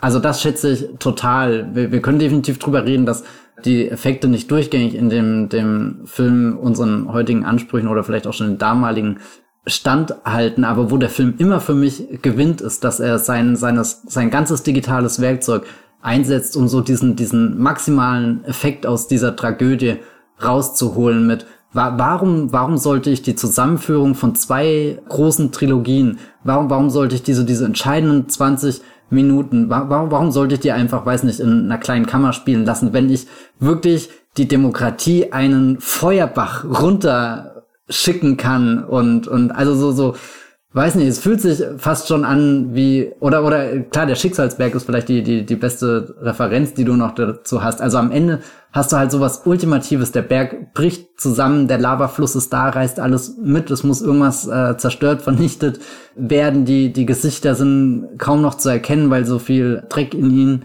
klebt. Sie sind so gezeichnet von der Reise und das ist das, wo ich jedes Mal Gänsehaut habe, wenn ich an Episode 3 denke, wo ich weiß, das ist ein Film, der alles, was er so handlungstechnisch behauptet, mir am Ende in irgendeiner Bildkomposition auch wiedergibt. Und das ist das, wo ich bei vielen Marvel-Filmen, ich befürchte, wir kommen hier immer wieder zurück zu, zu Marvel, wo ich dran scheitere mit, ich spüre dieses dieses Finale in Avengers Endgame, ich spür's einfach nicht. Ich, also der Film kann mir nicht glaubhaft machen, dass da gerade zehn Jahre erzählte Geschichte zusammenlaufen und ihren Höhepunkt finden. Es sind zwar all diese Figuren da, es ist irgendwie diese Größe gegeben, aber keines dieser Bilder überzeugt mich. Und selbst wenn die, die Effekte im Detail nicht mehr ganz so überzeugend sind, ist bei Lucas immer ein Bild da, was dir genau sagt, was jetzt auf dem Spiel steht und, und halt das eigentlich mit sehr, sehr simplen Mitteln des Filmemachens gemacht. Also eigentlich könnte er auch Stummfilmregisseur sein, wenn ich ganz ehrlich bin, so wie er Obi-Wan ins Licht drückt am Ende und äh, Anakin in den Schatten tut. Dazu braucht er nicht mal das glühende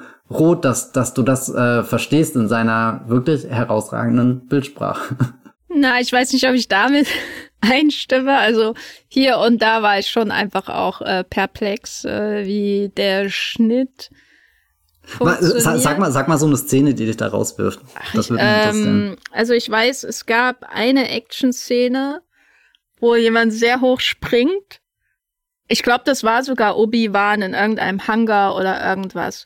Ähm, und äh, in dem ersten Moment ist er quasi auf der einen Seite, nämlich so Richtung das Tiefere des Hangars. Und, und dann gibt's, du siehst ihn aber nicht springen, äh, und dann gibt's irgendwie einen random Schnitt und dann ähm, springt er, kommt er auf der anderen Seite irgendwie runter und es wird so inszeniert, als hättest du es wissen müssen und nicht, als würde eine Szene fehlen. Das sind aber nur so Action-Kleinigkeiten, die mich immer irritieren in, in solchen amerikanischen Filmen, die wenig auf die Kontinuität von Bewegungen achten, sondern eher immer auf das ähm, Ergebnis. Äh, während zum Beispiel in, sage ich mal, ein Hongkonger Actionfilm oder so, da geht's im Idealfall so um so eine Kontinuität. Die wird nicht nur mit durchgängigen Einstellungen erreicht, sondern auch mit ähm, einem effektiven Schnitt, sodass du immer siehst, wie sich die Faust von A nach B idealerweise in die Brust des Gegners bewegt und so. Ähm, das noch zwischendurch. Bei der visuellen Erzählung müsste ich, glaube ich, noch mal genauer hinschauen, weil ich habe echt Probleme, ähm, mich auf bestimmte Aspekte dieses Films zu konzentrieren. Ähm, und das ist auch okay so. Und das wird, glaube ich, auch sich niemals ändern. Aber was ich bei dieser Idee erwähnenswert finde, dass, dass er so viel mit Greenscreen arbeitet, ist, dass man hier ja zwei Modi der Erzählung hat in diesem Film. Der eine ist die Parallelmontage von Set Pieces und sich zuspitzenden Situationen, vereinfacht gesagt. Also, ich weiß nicht, auf der einen Seite wird, irgend, wird Obi-Wan irgendwo mit seiner komischen Rieseneidechse irgendwo gejagt und auf der anderen Seite, weiß nicht, ob das genau so war, aber eskaliert die Situation mit Mace Windu und Palpatine und Anakin zum Beispiel. Also ähm, da gibt's ja mehrere Elemente in dem Film, die so in einer Parallelmontage aneinandergereiht werden, um die Spannung anzutreiben. Und das Finale ist ja dann recht ähnlich, glaube ich, auch mit hier Yoda und Palpatine auf der einen Seite und Obi-Wan und Anakin, oh, ich bin so froh, dass ich die Namen alle kenne, ähm, auf der anderen Seite.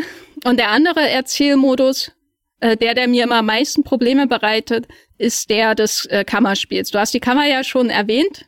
Dieser Film ist ja wirklich ein Film, in dem viele Leute entweder in riesigen Hallen stehen oder in ähm, schnieken Apartments, aber es wirkt immer so, als wären sie in einer sehr engen, luftleeren Kammer. Also manchmal fühlte ich mich erinnert an The Hateful Eight oder so, was so die Atmosphäre angeht. Und dieser Effekt wird, glaube ich, erzielt dadurch, dass er eben nicht an originalen Schauplätzen gedreht wurde, sondern eben, dass man immer so eine, obwohl die Tiefe simuliert wird, aber oft, nicht immer, aber oft so eine Flachheit des Hintergrunds hat.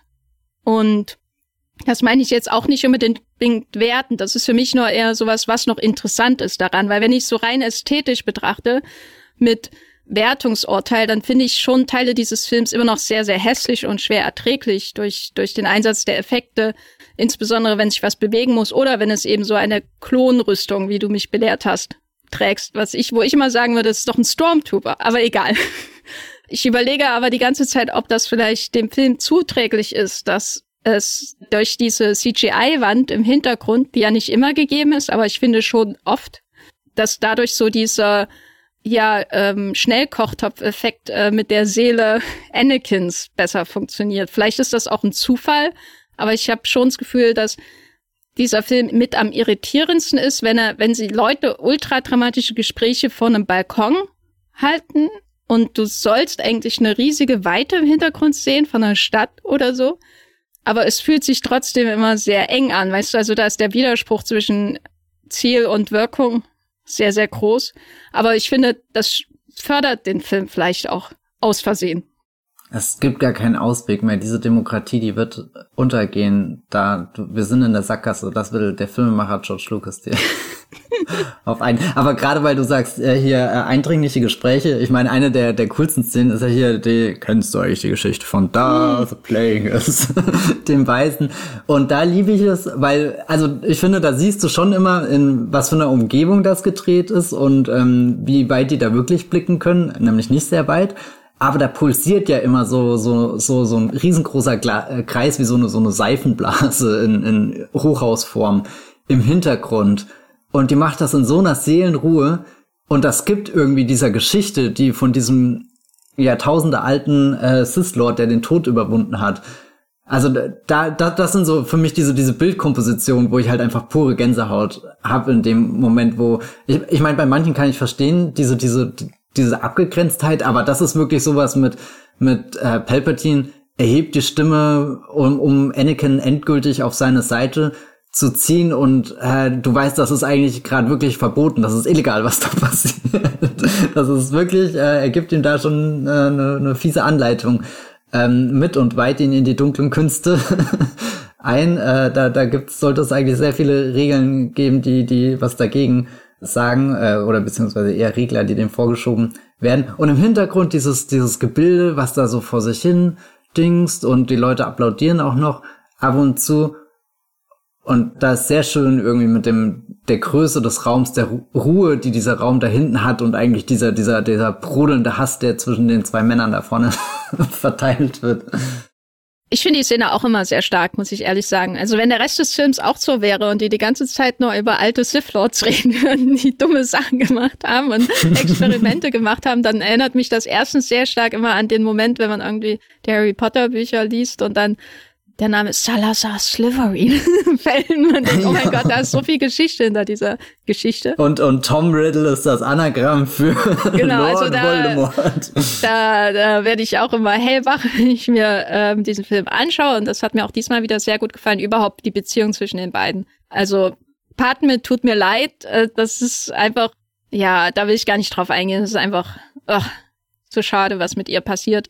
Und das sage ich als ähm, Natalie Portman Skeptikerin, aber äh, hier Palpatine, Pul Pulps und Annie äh, sind äh, Film äh, äh, MVPs, würde ich auf jeden Fall sagen.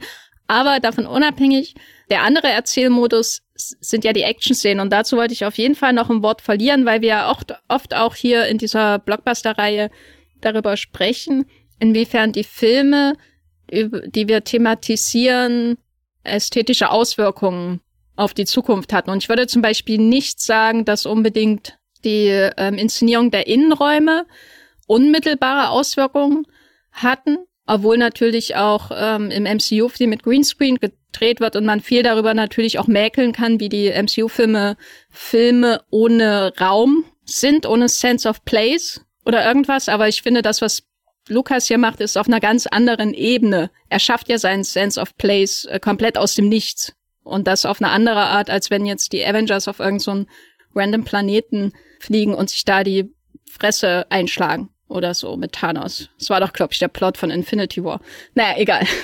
Aber ähm, die Action ist ja hier auch sehr relevant. Also wir haben darüber gesprochen, ob die Herr der, ob die Herr der Ringe-Filme dazu geführt haben, dass wir heute nur noch äh, mega CGI-Schlachten oder dass wir lange Zeit in Blockbustern mega CGI-Schlachten am Ende jedes Films hatten und kam zum Schluss, ja, diese Frage müssen wir auf Star Wars Revenge of the Sith verschieben ähm, und würde sagen, dass Revenge of the Sith darf, daran jetzt nicht in Anführungszeichen schuld ist. Ich sehe da die Verantwortung wahrscheinlich eher bei sowas wie Phantom Menace oder so, diese von dir angesprochene Androidenarmee ähm, oder so. Ich glaube, die hat vielen schon gezeigt, was möglich ist. Und das für, da kann man ja wirklich auch eine Linie ziehen zwischen der und diesen unidentifizierbaren Monstern auf den Marvel-Wiesen und so.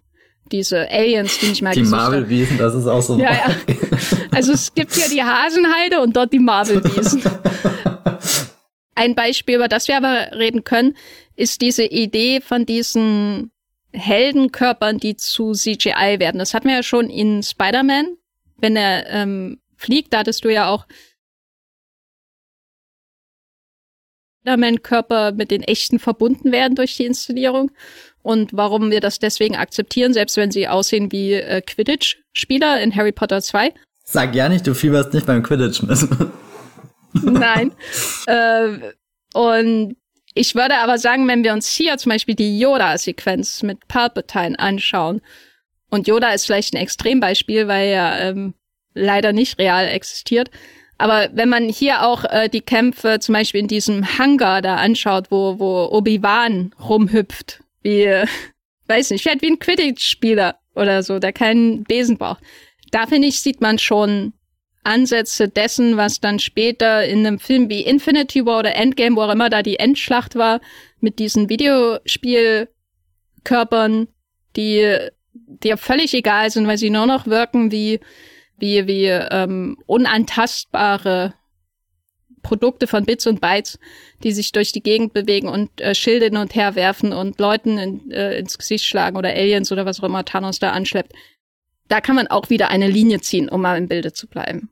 Ich glaube, Star Wars hat definitiv den Vorteil, äh, das klingt so banal, aber dass die Leute Lichtschwerter haben, weil das zwingt jemanden dazu, irgendwie auf ein sehr ungewöhnliches Element zu achten im Bild und zwingt, glaube ich, auch den im kreativen Prozess dir zumindest mal Gedanken über eine Choreo zu machen. Und ich meine, die Schauspieler haben ja auch sehr viel trainiert. Ich glaube, Star Wars macht es nicht einfach dadurch, dass es halt im Endeffekt das Obi-Wan vs. Anakin so der einzige richtige Kampf ist, glaube ich, den du bis ins Detail durchplanen kannst, weil schon am Anfang Count Dooku, das wird ja definitiv ein Double gewesen sein, bevor Christopher Lees Kopf äh, beim Salto draufgesetzt wurde. Und äh, mit Grievous tun sie sich ja auch keinen Gefallen, dass äh, Ewan McGregor da gegen eine ja nicht ganz echte Figur äh, kämpft. Und ich glaube auch nicht, dass der Ian McDermott die Palpatine-Stunts gegen eine unsichtbare Yoda-Puppe oder so durchgeführt hat. Also da, das, das ist eigentlich auch schon bemerkenswert, ähm, dass du trotzdem äh, das Gefühl hast, da stehen sich rein theoretisch diese zwei Figuren gegenüber und diese Lichtschwertklingen prasseln aufeinander und dann hast du ja auch ein, ein wirklich sehr reiches Soundbed einfach da, was dir auch noch äh, Gefühl gibt von welche Bewegung hat jetzt gerade wo stattgefunden und ich finde das schon schon interessant, dass du die, diese diese diese Figuren fokussierten Kämpfe. Ich meine im Endeffekt hat hat Endgame beides. Es hat diese riesen Druidenwüste, äh, Wiese oder Wüste, je nachdem, aus Episode 1, die, die glaube ich schon immer undefinierbar ist. Ich glaube, da kommt Herr der Ringe am besten weg, weil er halt sehr gut reingeschnittene Orkfratzen hat, die dir so ein Gefühl geben, von was da für eine, eine Masse aufeinander trifft und diese, diese Orks, da wirkt jeder individuell, den du kurz erkennen kannst und dann projizierst du das auf das größere Bild und, und da findet auch vor allem Bewegung statt und dann setzt sich das bei mir im Kopf eigentlich immer ganz gut zusammen. Bei den Druiden und den Klonen in Star Wars ist das natürlich super tricky, weil die ja im Endeffekt alle gleich sind. Du hast nur verschiedene Ränge und manchmal so eine Farbkodierung. Dabei, da kommt schon mehr so eine Gleichförmigkeit rein. Aber es führt halt dazu, dass in Black Panther oder Avengers Endgame auf den, den Wiesen am Ende für mich irgendwie gar nichts mehr existiert und diese, diese, diese figurenbasierten Kämpfe, es fehlt ihnen halt wirklich sowas wie ein Lichtschwert oder sowas. Also du hast ein paar Avenger-Figuren, die halt, weiß nicht, Dr. Strange, der seine Kreisel aufmacht. Das ist, glaube ich, ein sehr, sehr dankenswertes, ähm, äh, eine sehr dankenswerte Superheldenfähigkeit, um sie visuell irgendwie darzustellen. Selbst wenn du jetzt nicht ganz viel Energie reinstecken willst, hast du immer diesen, diesen Kreisel, der kurz das Bild, diesen Kreis, kein Kreisel, ein Kreis, der das Bild. Bist du nicht bei Inception? Ja, das kommt dazu, oh Gott. Ja, aber zum Beispiel mit Spider-Man in diesem Ding zu arbeiten, ist ja wirklich die Hölle, glaube ich, weil du hast nicht mal Häuserschluchten, durch die er sich schwingen kann. Du hast eigentlich keine Höhen.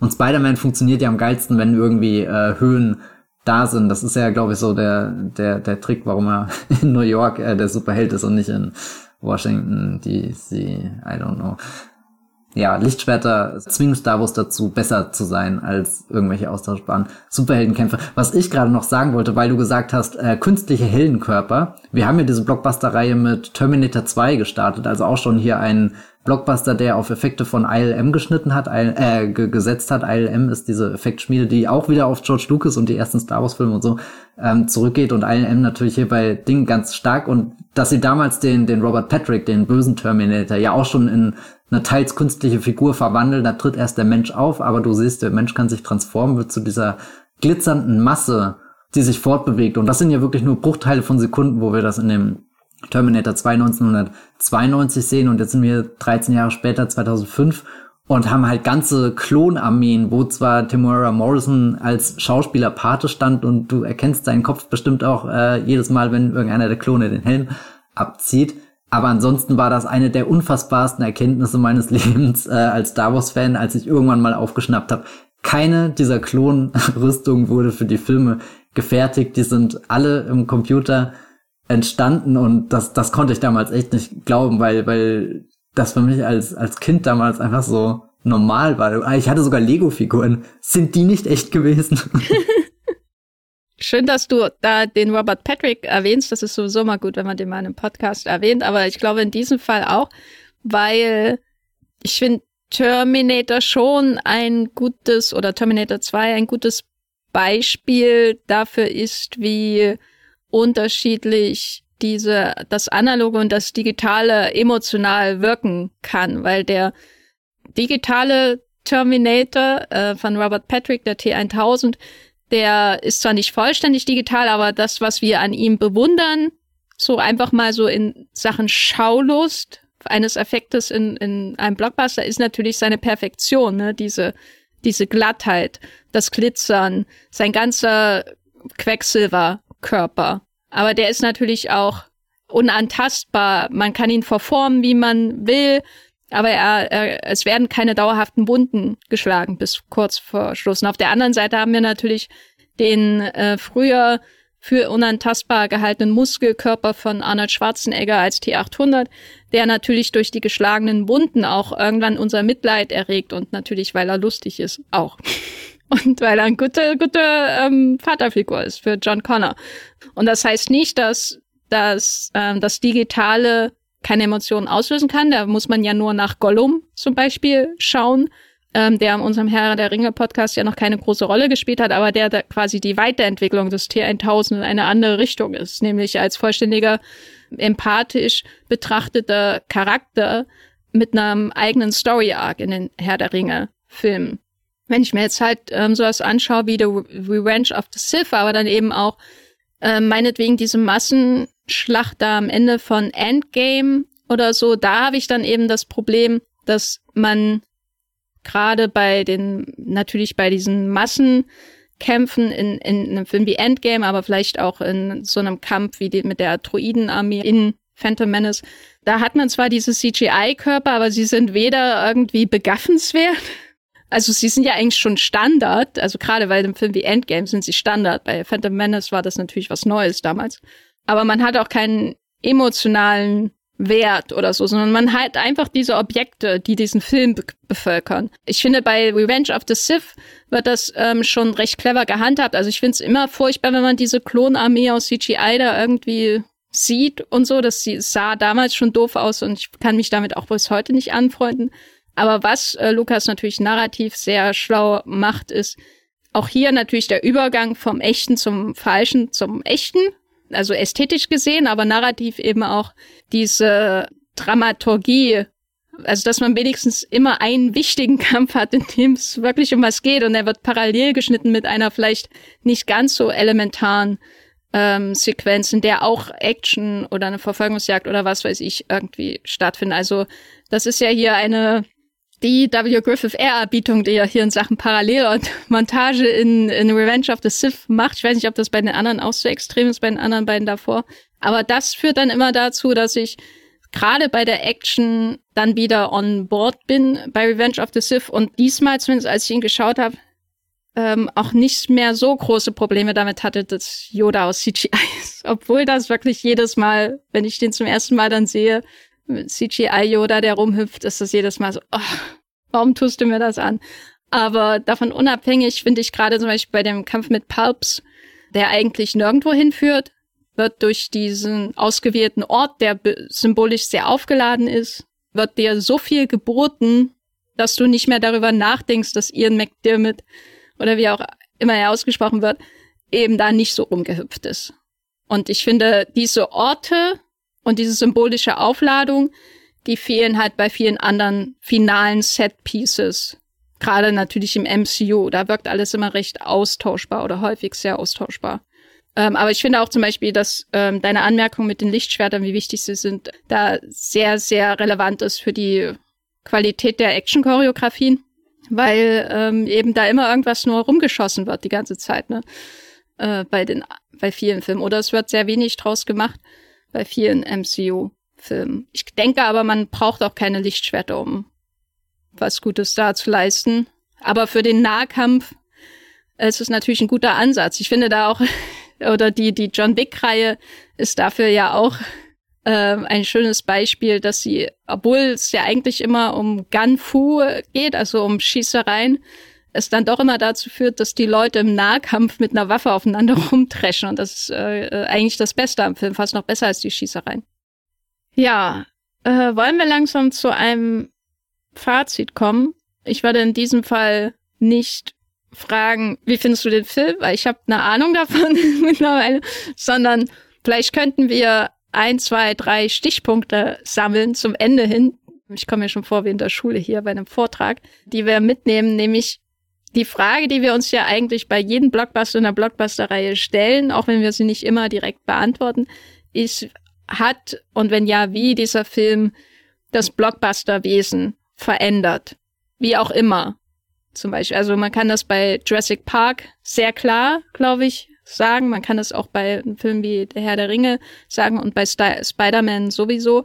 Wie ist das jetzt hier bei Revenge of the Sith? Wobei ich hier immer sagen würde, da kann man auch über die ganze Reihe sprechen. Wie hat der Hollywood verändert? Ich kann ja mal den Anfang machen, damit du äh, weiter überlegen kannst, dass du darauf antwortest. Und zwar habe ich das Gefühl, dass der Umgang mit Fans danach sich verändert hat. Das war literally mein erster Punkt. Aber gut, ja. Okay, ich habe mir zwei Notizen gemacht. Und das war die zweite. Einfach weil ich glaube, dass die giftige Fanreaktion nicht notwendigerweise zu einer, einem Wunsch geführt hat, sowas zu verhindern, weil das haben wir ja bis heute und äh, teils noch schlimmer als, als damals wahrscheinlich. Aber ich habe das Gefühl, dass seitdem schon der Wunsch existiert, Fans glücklich zu machen. Ich kann jetzt nicht sagen, das existiert bei XYZ, aber ich glaube, es ist schon, wenn man sich die großen Franchises der letzten zehn, zwölf Jahre, abgesehen von Avatar, anschaut, kann man schon feststellen, wie das Geektum und das Beglücken des Geektums in manchen Kreisen der Studios als Voraussetzung dafür betrachtet wird, dass ein Film äh, frontloaded ist, dass er erfolgreich ist und dass er dann auch Sequels produzieren kann. Und ja, ich weiß nicht mehr genau, wie das damals mit dem Marketing von den Episoden war. Ob, und ich weiß auch nicht, äh, ich kann keine Aussage darüber treffen, was für eine Beziehung George Lucas eigentlich zu Fans hat. Das geht dann, glaube ich, auch zu weit. Aber was man dem Film natürlich schon anmerkt, und darüber haben wir ja schon gesprochen, ist, dass er in gewissen Teilen ein was vor den Latz wirft, was man akzeptieren muss oder man geht raus. Und ich glaube, diesen Habitus hat man mittlerweile nicht mehr in Franchise-Kino größtenteils. So, hattest du genug Zeit oder soll ich noch meinen zweiten Punkt nennen? Auch erzähl auch deinen zweiten. Er interessiert mich ja ehrlich gesagt. Was ist, wenn ich ihn auch, äh, okay.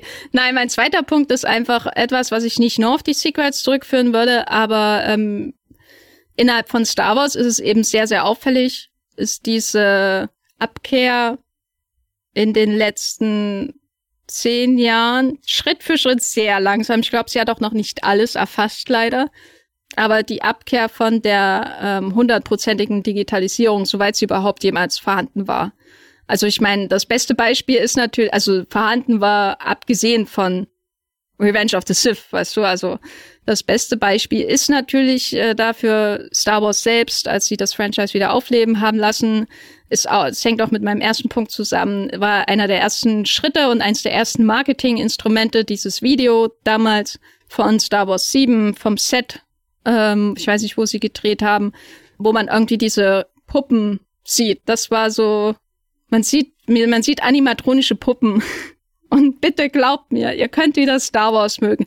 Ich persönlich fand das ja super. Und die, Ana, äh, die Analogliebe von J.J. Abrams insbesondere, dem zoll ich auch Respekt. Das ist was, was ich selbst auch an ähm, Rise of Skywalker mag, wie echt und taktil die Räume dort wirken.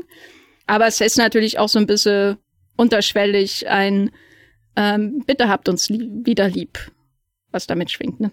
Hast schon zwei sehr gute Punkte äh, vorgetragen. Vielleicht äh, schneide ich bei dem ersten nochmal ein. Äh, wir haben irgendwie erlebt, wie Fans an Macht und Einfluss gewinnen, wie Fanwünsche irgendwie wahrgenommen werden. Gleichzeitig erleben wir aber gerade auch, wie die Prequels unfassbar beliebt oder entdeckt werden.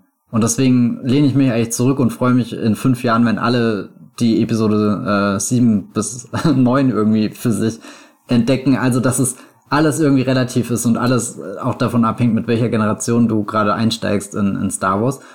Und ich glaube, was, was man da als Verlängerung mitnehmen kann, ist, dass sobald du eine Marke hast, wird sie nicht verschwinden. Also egal wie groß die Pause ist, du kannst 10, 15 Jahre lang keinen Star Wars Film machen, der nächste wird früher oder später kommen und ich glaube, das ist was Wichtiges, um uns zu verinnerlichen, wenn wir immer rufen, oh Gott, die Marvel-Blase platzt gleich, weil selbst wenn sie irgendwann wirklich platzen sollte, kommt sie halt in 15 Jahren wieder. Und, und Matthias, das ist so niederschmetternd. Ja, nee, aber ich glaube, glaub, das, das ist wirklich was Wichtiges, weil, weil, also es kommt nicht äh, Doctor Strange in the Multiverse of Madness. Den Film werden wir in 25 Jahren vermutlich nicht exakt so sehen, aber Doctor Strange kommt halt wieder, weil Marvel halt Figuren und Mythologie schafft irgendwie, die, die Leute für immer äh, wieder erkennen werden und, und deswegen existiert ja im Endeffekt gerade sogar so eine äh, Disney Plus Serie namens The Mandalorian, die, die sich in der zweiten Staffel in die wir bringen alle Figuren noch zurück, die wir sonst noch nicht zurückgebracht haben, äh, Show verwandelt.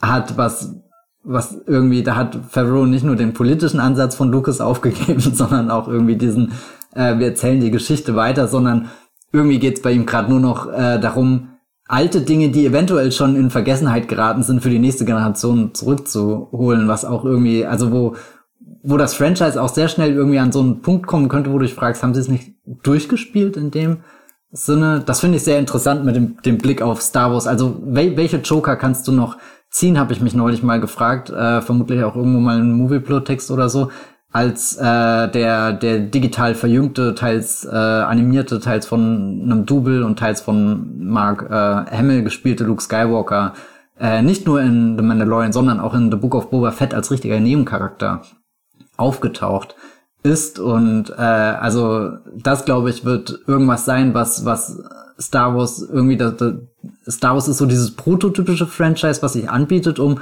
an die Nostalgie zu appellieren, um ganz vielen Figurenreichtum äh, zurückzubringen, auch weil wir gerade noch so auf der Kante sind, wo das funktioniert, weil Darstellende noch da sind, aber vielleicht auch schon nicht mehr und und äh, Star Wars ein Franchise, was schon immer dem Digitalen sehr nah verbunden ist. Also ist auch logisch, dass hier so so Grenzgänge wie wie der äh, Tarkin, äh, der digital für Rogue One hergestellt wurde, wie äh, die rekonstruierten Layeraufnahmen für Episode 9 und jetzt halt eben der der Luke Skywalker in den den Szenen bei Disney Plus. Also da wird sicherlich in verschiedenen Franchises noch viel viel mehr auf uns zukommen und ja was ich vermisse, was für mich die Prequels ausdrücken und vielleicht kam das hier im Podcast ein bisschen durch, ist, dass Franchise-Kino auch wirklich richtig großes Kino und vor allem auch Filmgeschichte sein kann. Und das ist zum Beispiel sowas, was ich gerade bei Avatar so richtig mega finde, das zu verfolgen, wie gerade ein Regisseur da was macht, was es wirklich noch nie in diesem Ausmaß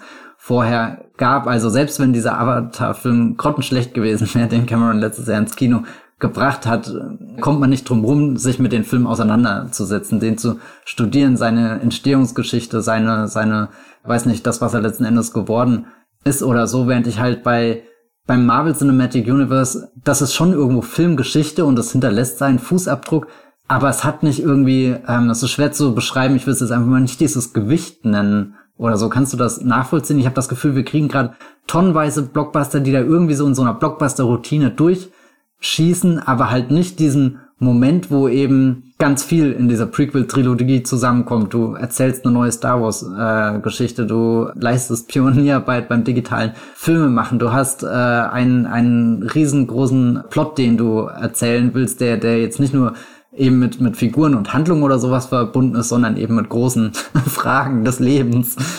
Also so, und, und das ist ja auch Zeugnis dafür, egal wie sehr diese Prequels verrissen wurden, die konnten nicht aus der Filmgeschichte radiert werden. Das hat, hat kein einziges Red Letter Media Video hingekriegt, die, die sich sonst weiß, weiß ich, wie, wie drüber lustig gemacht haben. Am Ende, und ich hoffe, dass das noch viel mehr Menschen verstehen, ist George Lucas ein Filmemacher.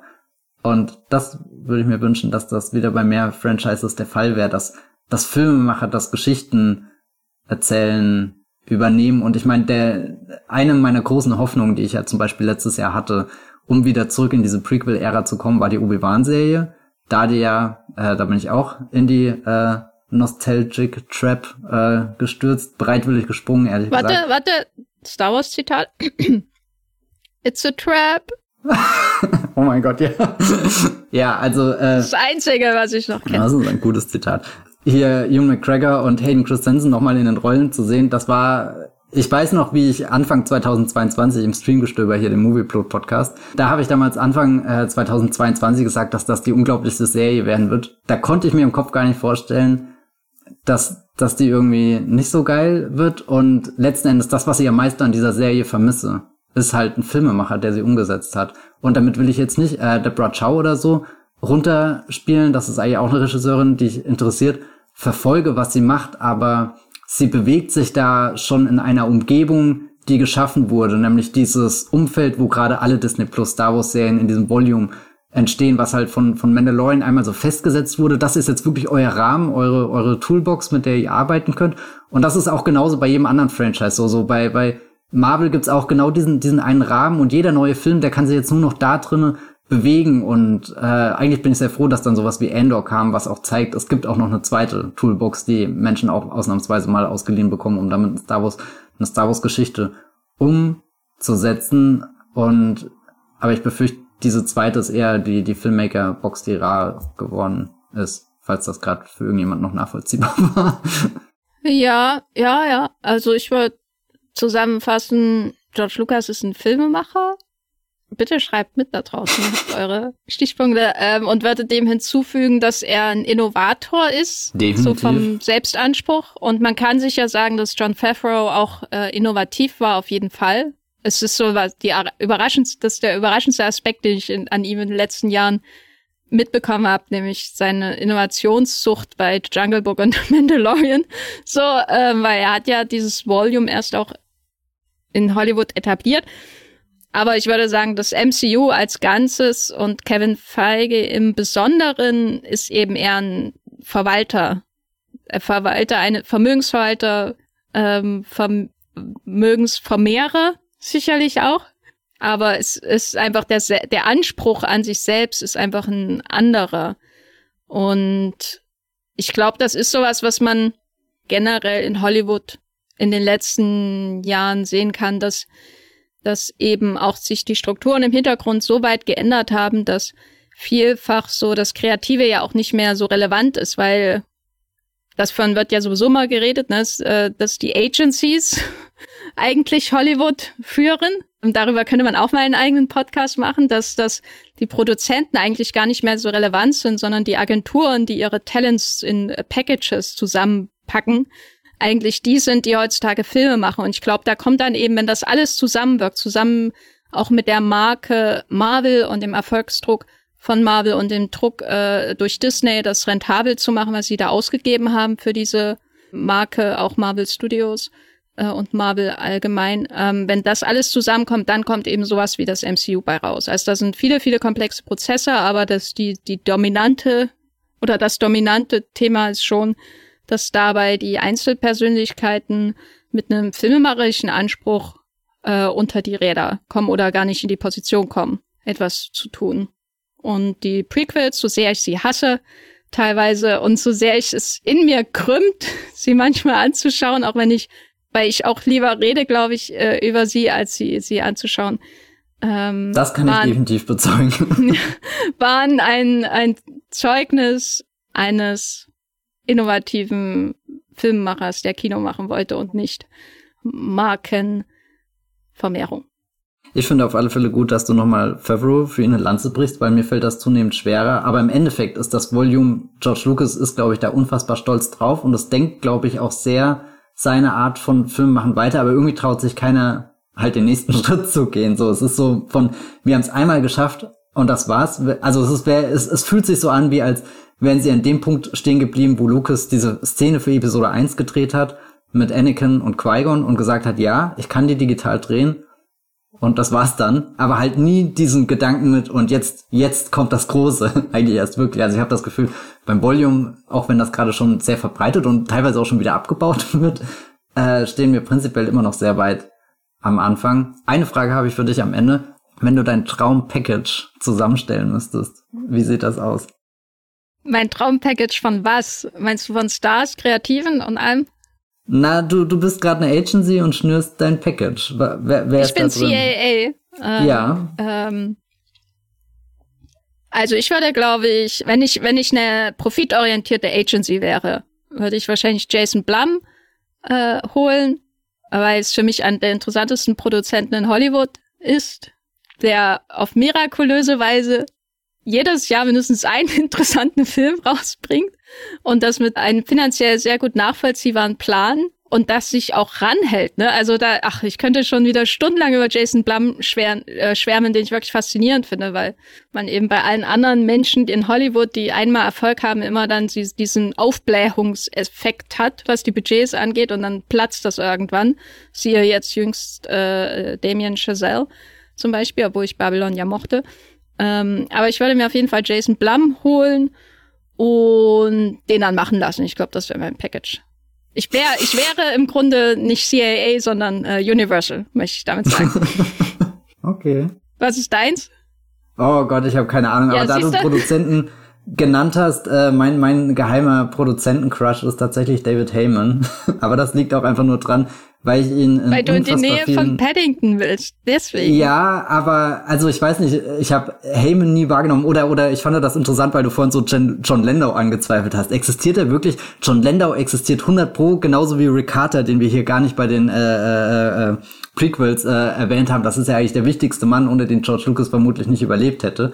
Aber alles, was ich bisher gehört habe, wie Heyman über seine Filmproduktion spricht, also da steckt im Endeffekt so eine ähnliche Vernunft drinne, glaube ich, wie du sie bei, bei Jason Blum auch sehr schätzt und, und er, also so, wenn ich mir halt angucke, welche Filme er gemacht hat, das sind hauptsächlich Harry Potter Sachen, aber dann halt eben auch sowas wie Once Upon a Time in Hollywood und die äh, Paddington Filme oder so, der, ja, weiß nicht, der, der macht so wenig, aber ich glaube, das, was er macht, das macht er sehr gewissenhaft. Gravity. Ja, genau, Gravity oder so. Also irgendwie kriegt das hin, Filme zu machen, die unfassbar viel Geld einspielen. Und dann könntest du sagen, klar, er, er optimiert ja auch zu Tode, bis die halt so und so sind. Aber jedes Mal, wenn ich ihn reden höre, habe ich ein ganz anderes Eindruck, sondern ich habe das Gefühl, der geht mit einer ganz großen Sorgfalt dran und auch mit Interesse an den Stoffen und den Talenten, mit denen er zusammenarbeitet. Und ich glaube, dass er im Endeffekt so wenig bisher gemacht hat, spricht definitiv dafür, dass für ihn jedes Projekt alles gibt, egal ob das dann der geheime Garten ist, den kein Mensch sieht, oder halt eben so ein Blockbuster wie, wie Gravity, der, der eine Originalidee äh, in, weiß nicht, 600, 700 Millionen US-Dollar verwandeln kann. Aber das, das wäre jetzt auch nur ein Produzent, keine Ahnung. Mein Package muss ich mal überlegen, deswegen ändert sich wahrscheinlich eh alle drei Wochen. Also ich komme mir gerade vor, als wäre ich eine Ausgabe von äh, The Ringers The Town und möchte deswegen entgegenhalten, dass Shaman viel zu selten Filme macht, um mir genug Geld einzubringen, während Jason Blum ständig Filme macht, die eine sehr hohe Trefferrate haben. Und so, jetzt Matthias, kannst du diesem Podcast bitte ein Schlusswort äh, geben? Vielen Dank, dass ihr alle bis an diesen Punkt äh, zugehört habt. Wir sind in unserer Blockbuster-Reihe 2005 bei The Revenge of the Sith angekommen. Es ist nicht der letzte Film, über den wir reden. Der nächste steht schon fest, den verraten wir aber nicht, damit ihr das nächste Mal auch wieder einschaltet. Äh, hoffentlich habt ihr irgendwas mitgenommen über die Prequels und ich glaube, an dieser Stelle können wir uns verabschieden und sagen, folgt uns äh, auf Twitter, abonniert diesen äh, Podcast, äh, Wollmichcast auf Twitter und Wollmichcast einfach in das Feld eures Podcasts-App, Anbieters, was auch immer, eingeben und vielen Dank fürs Zuhören. Bis zum nächsten Mal. Tschüss. Ciao.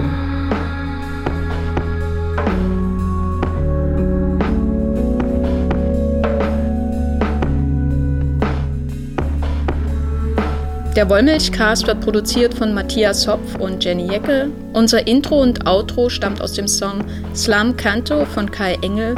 Ihr könnt den Podcast bei allen gängigen Apps abonnieren und wir freuen uns über Kommentare und Bewertungen bei iTunes.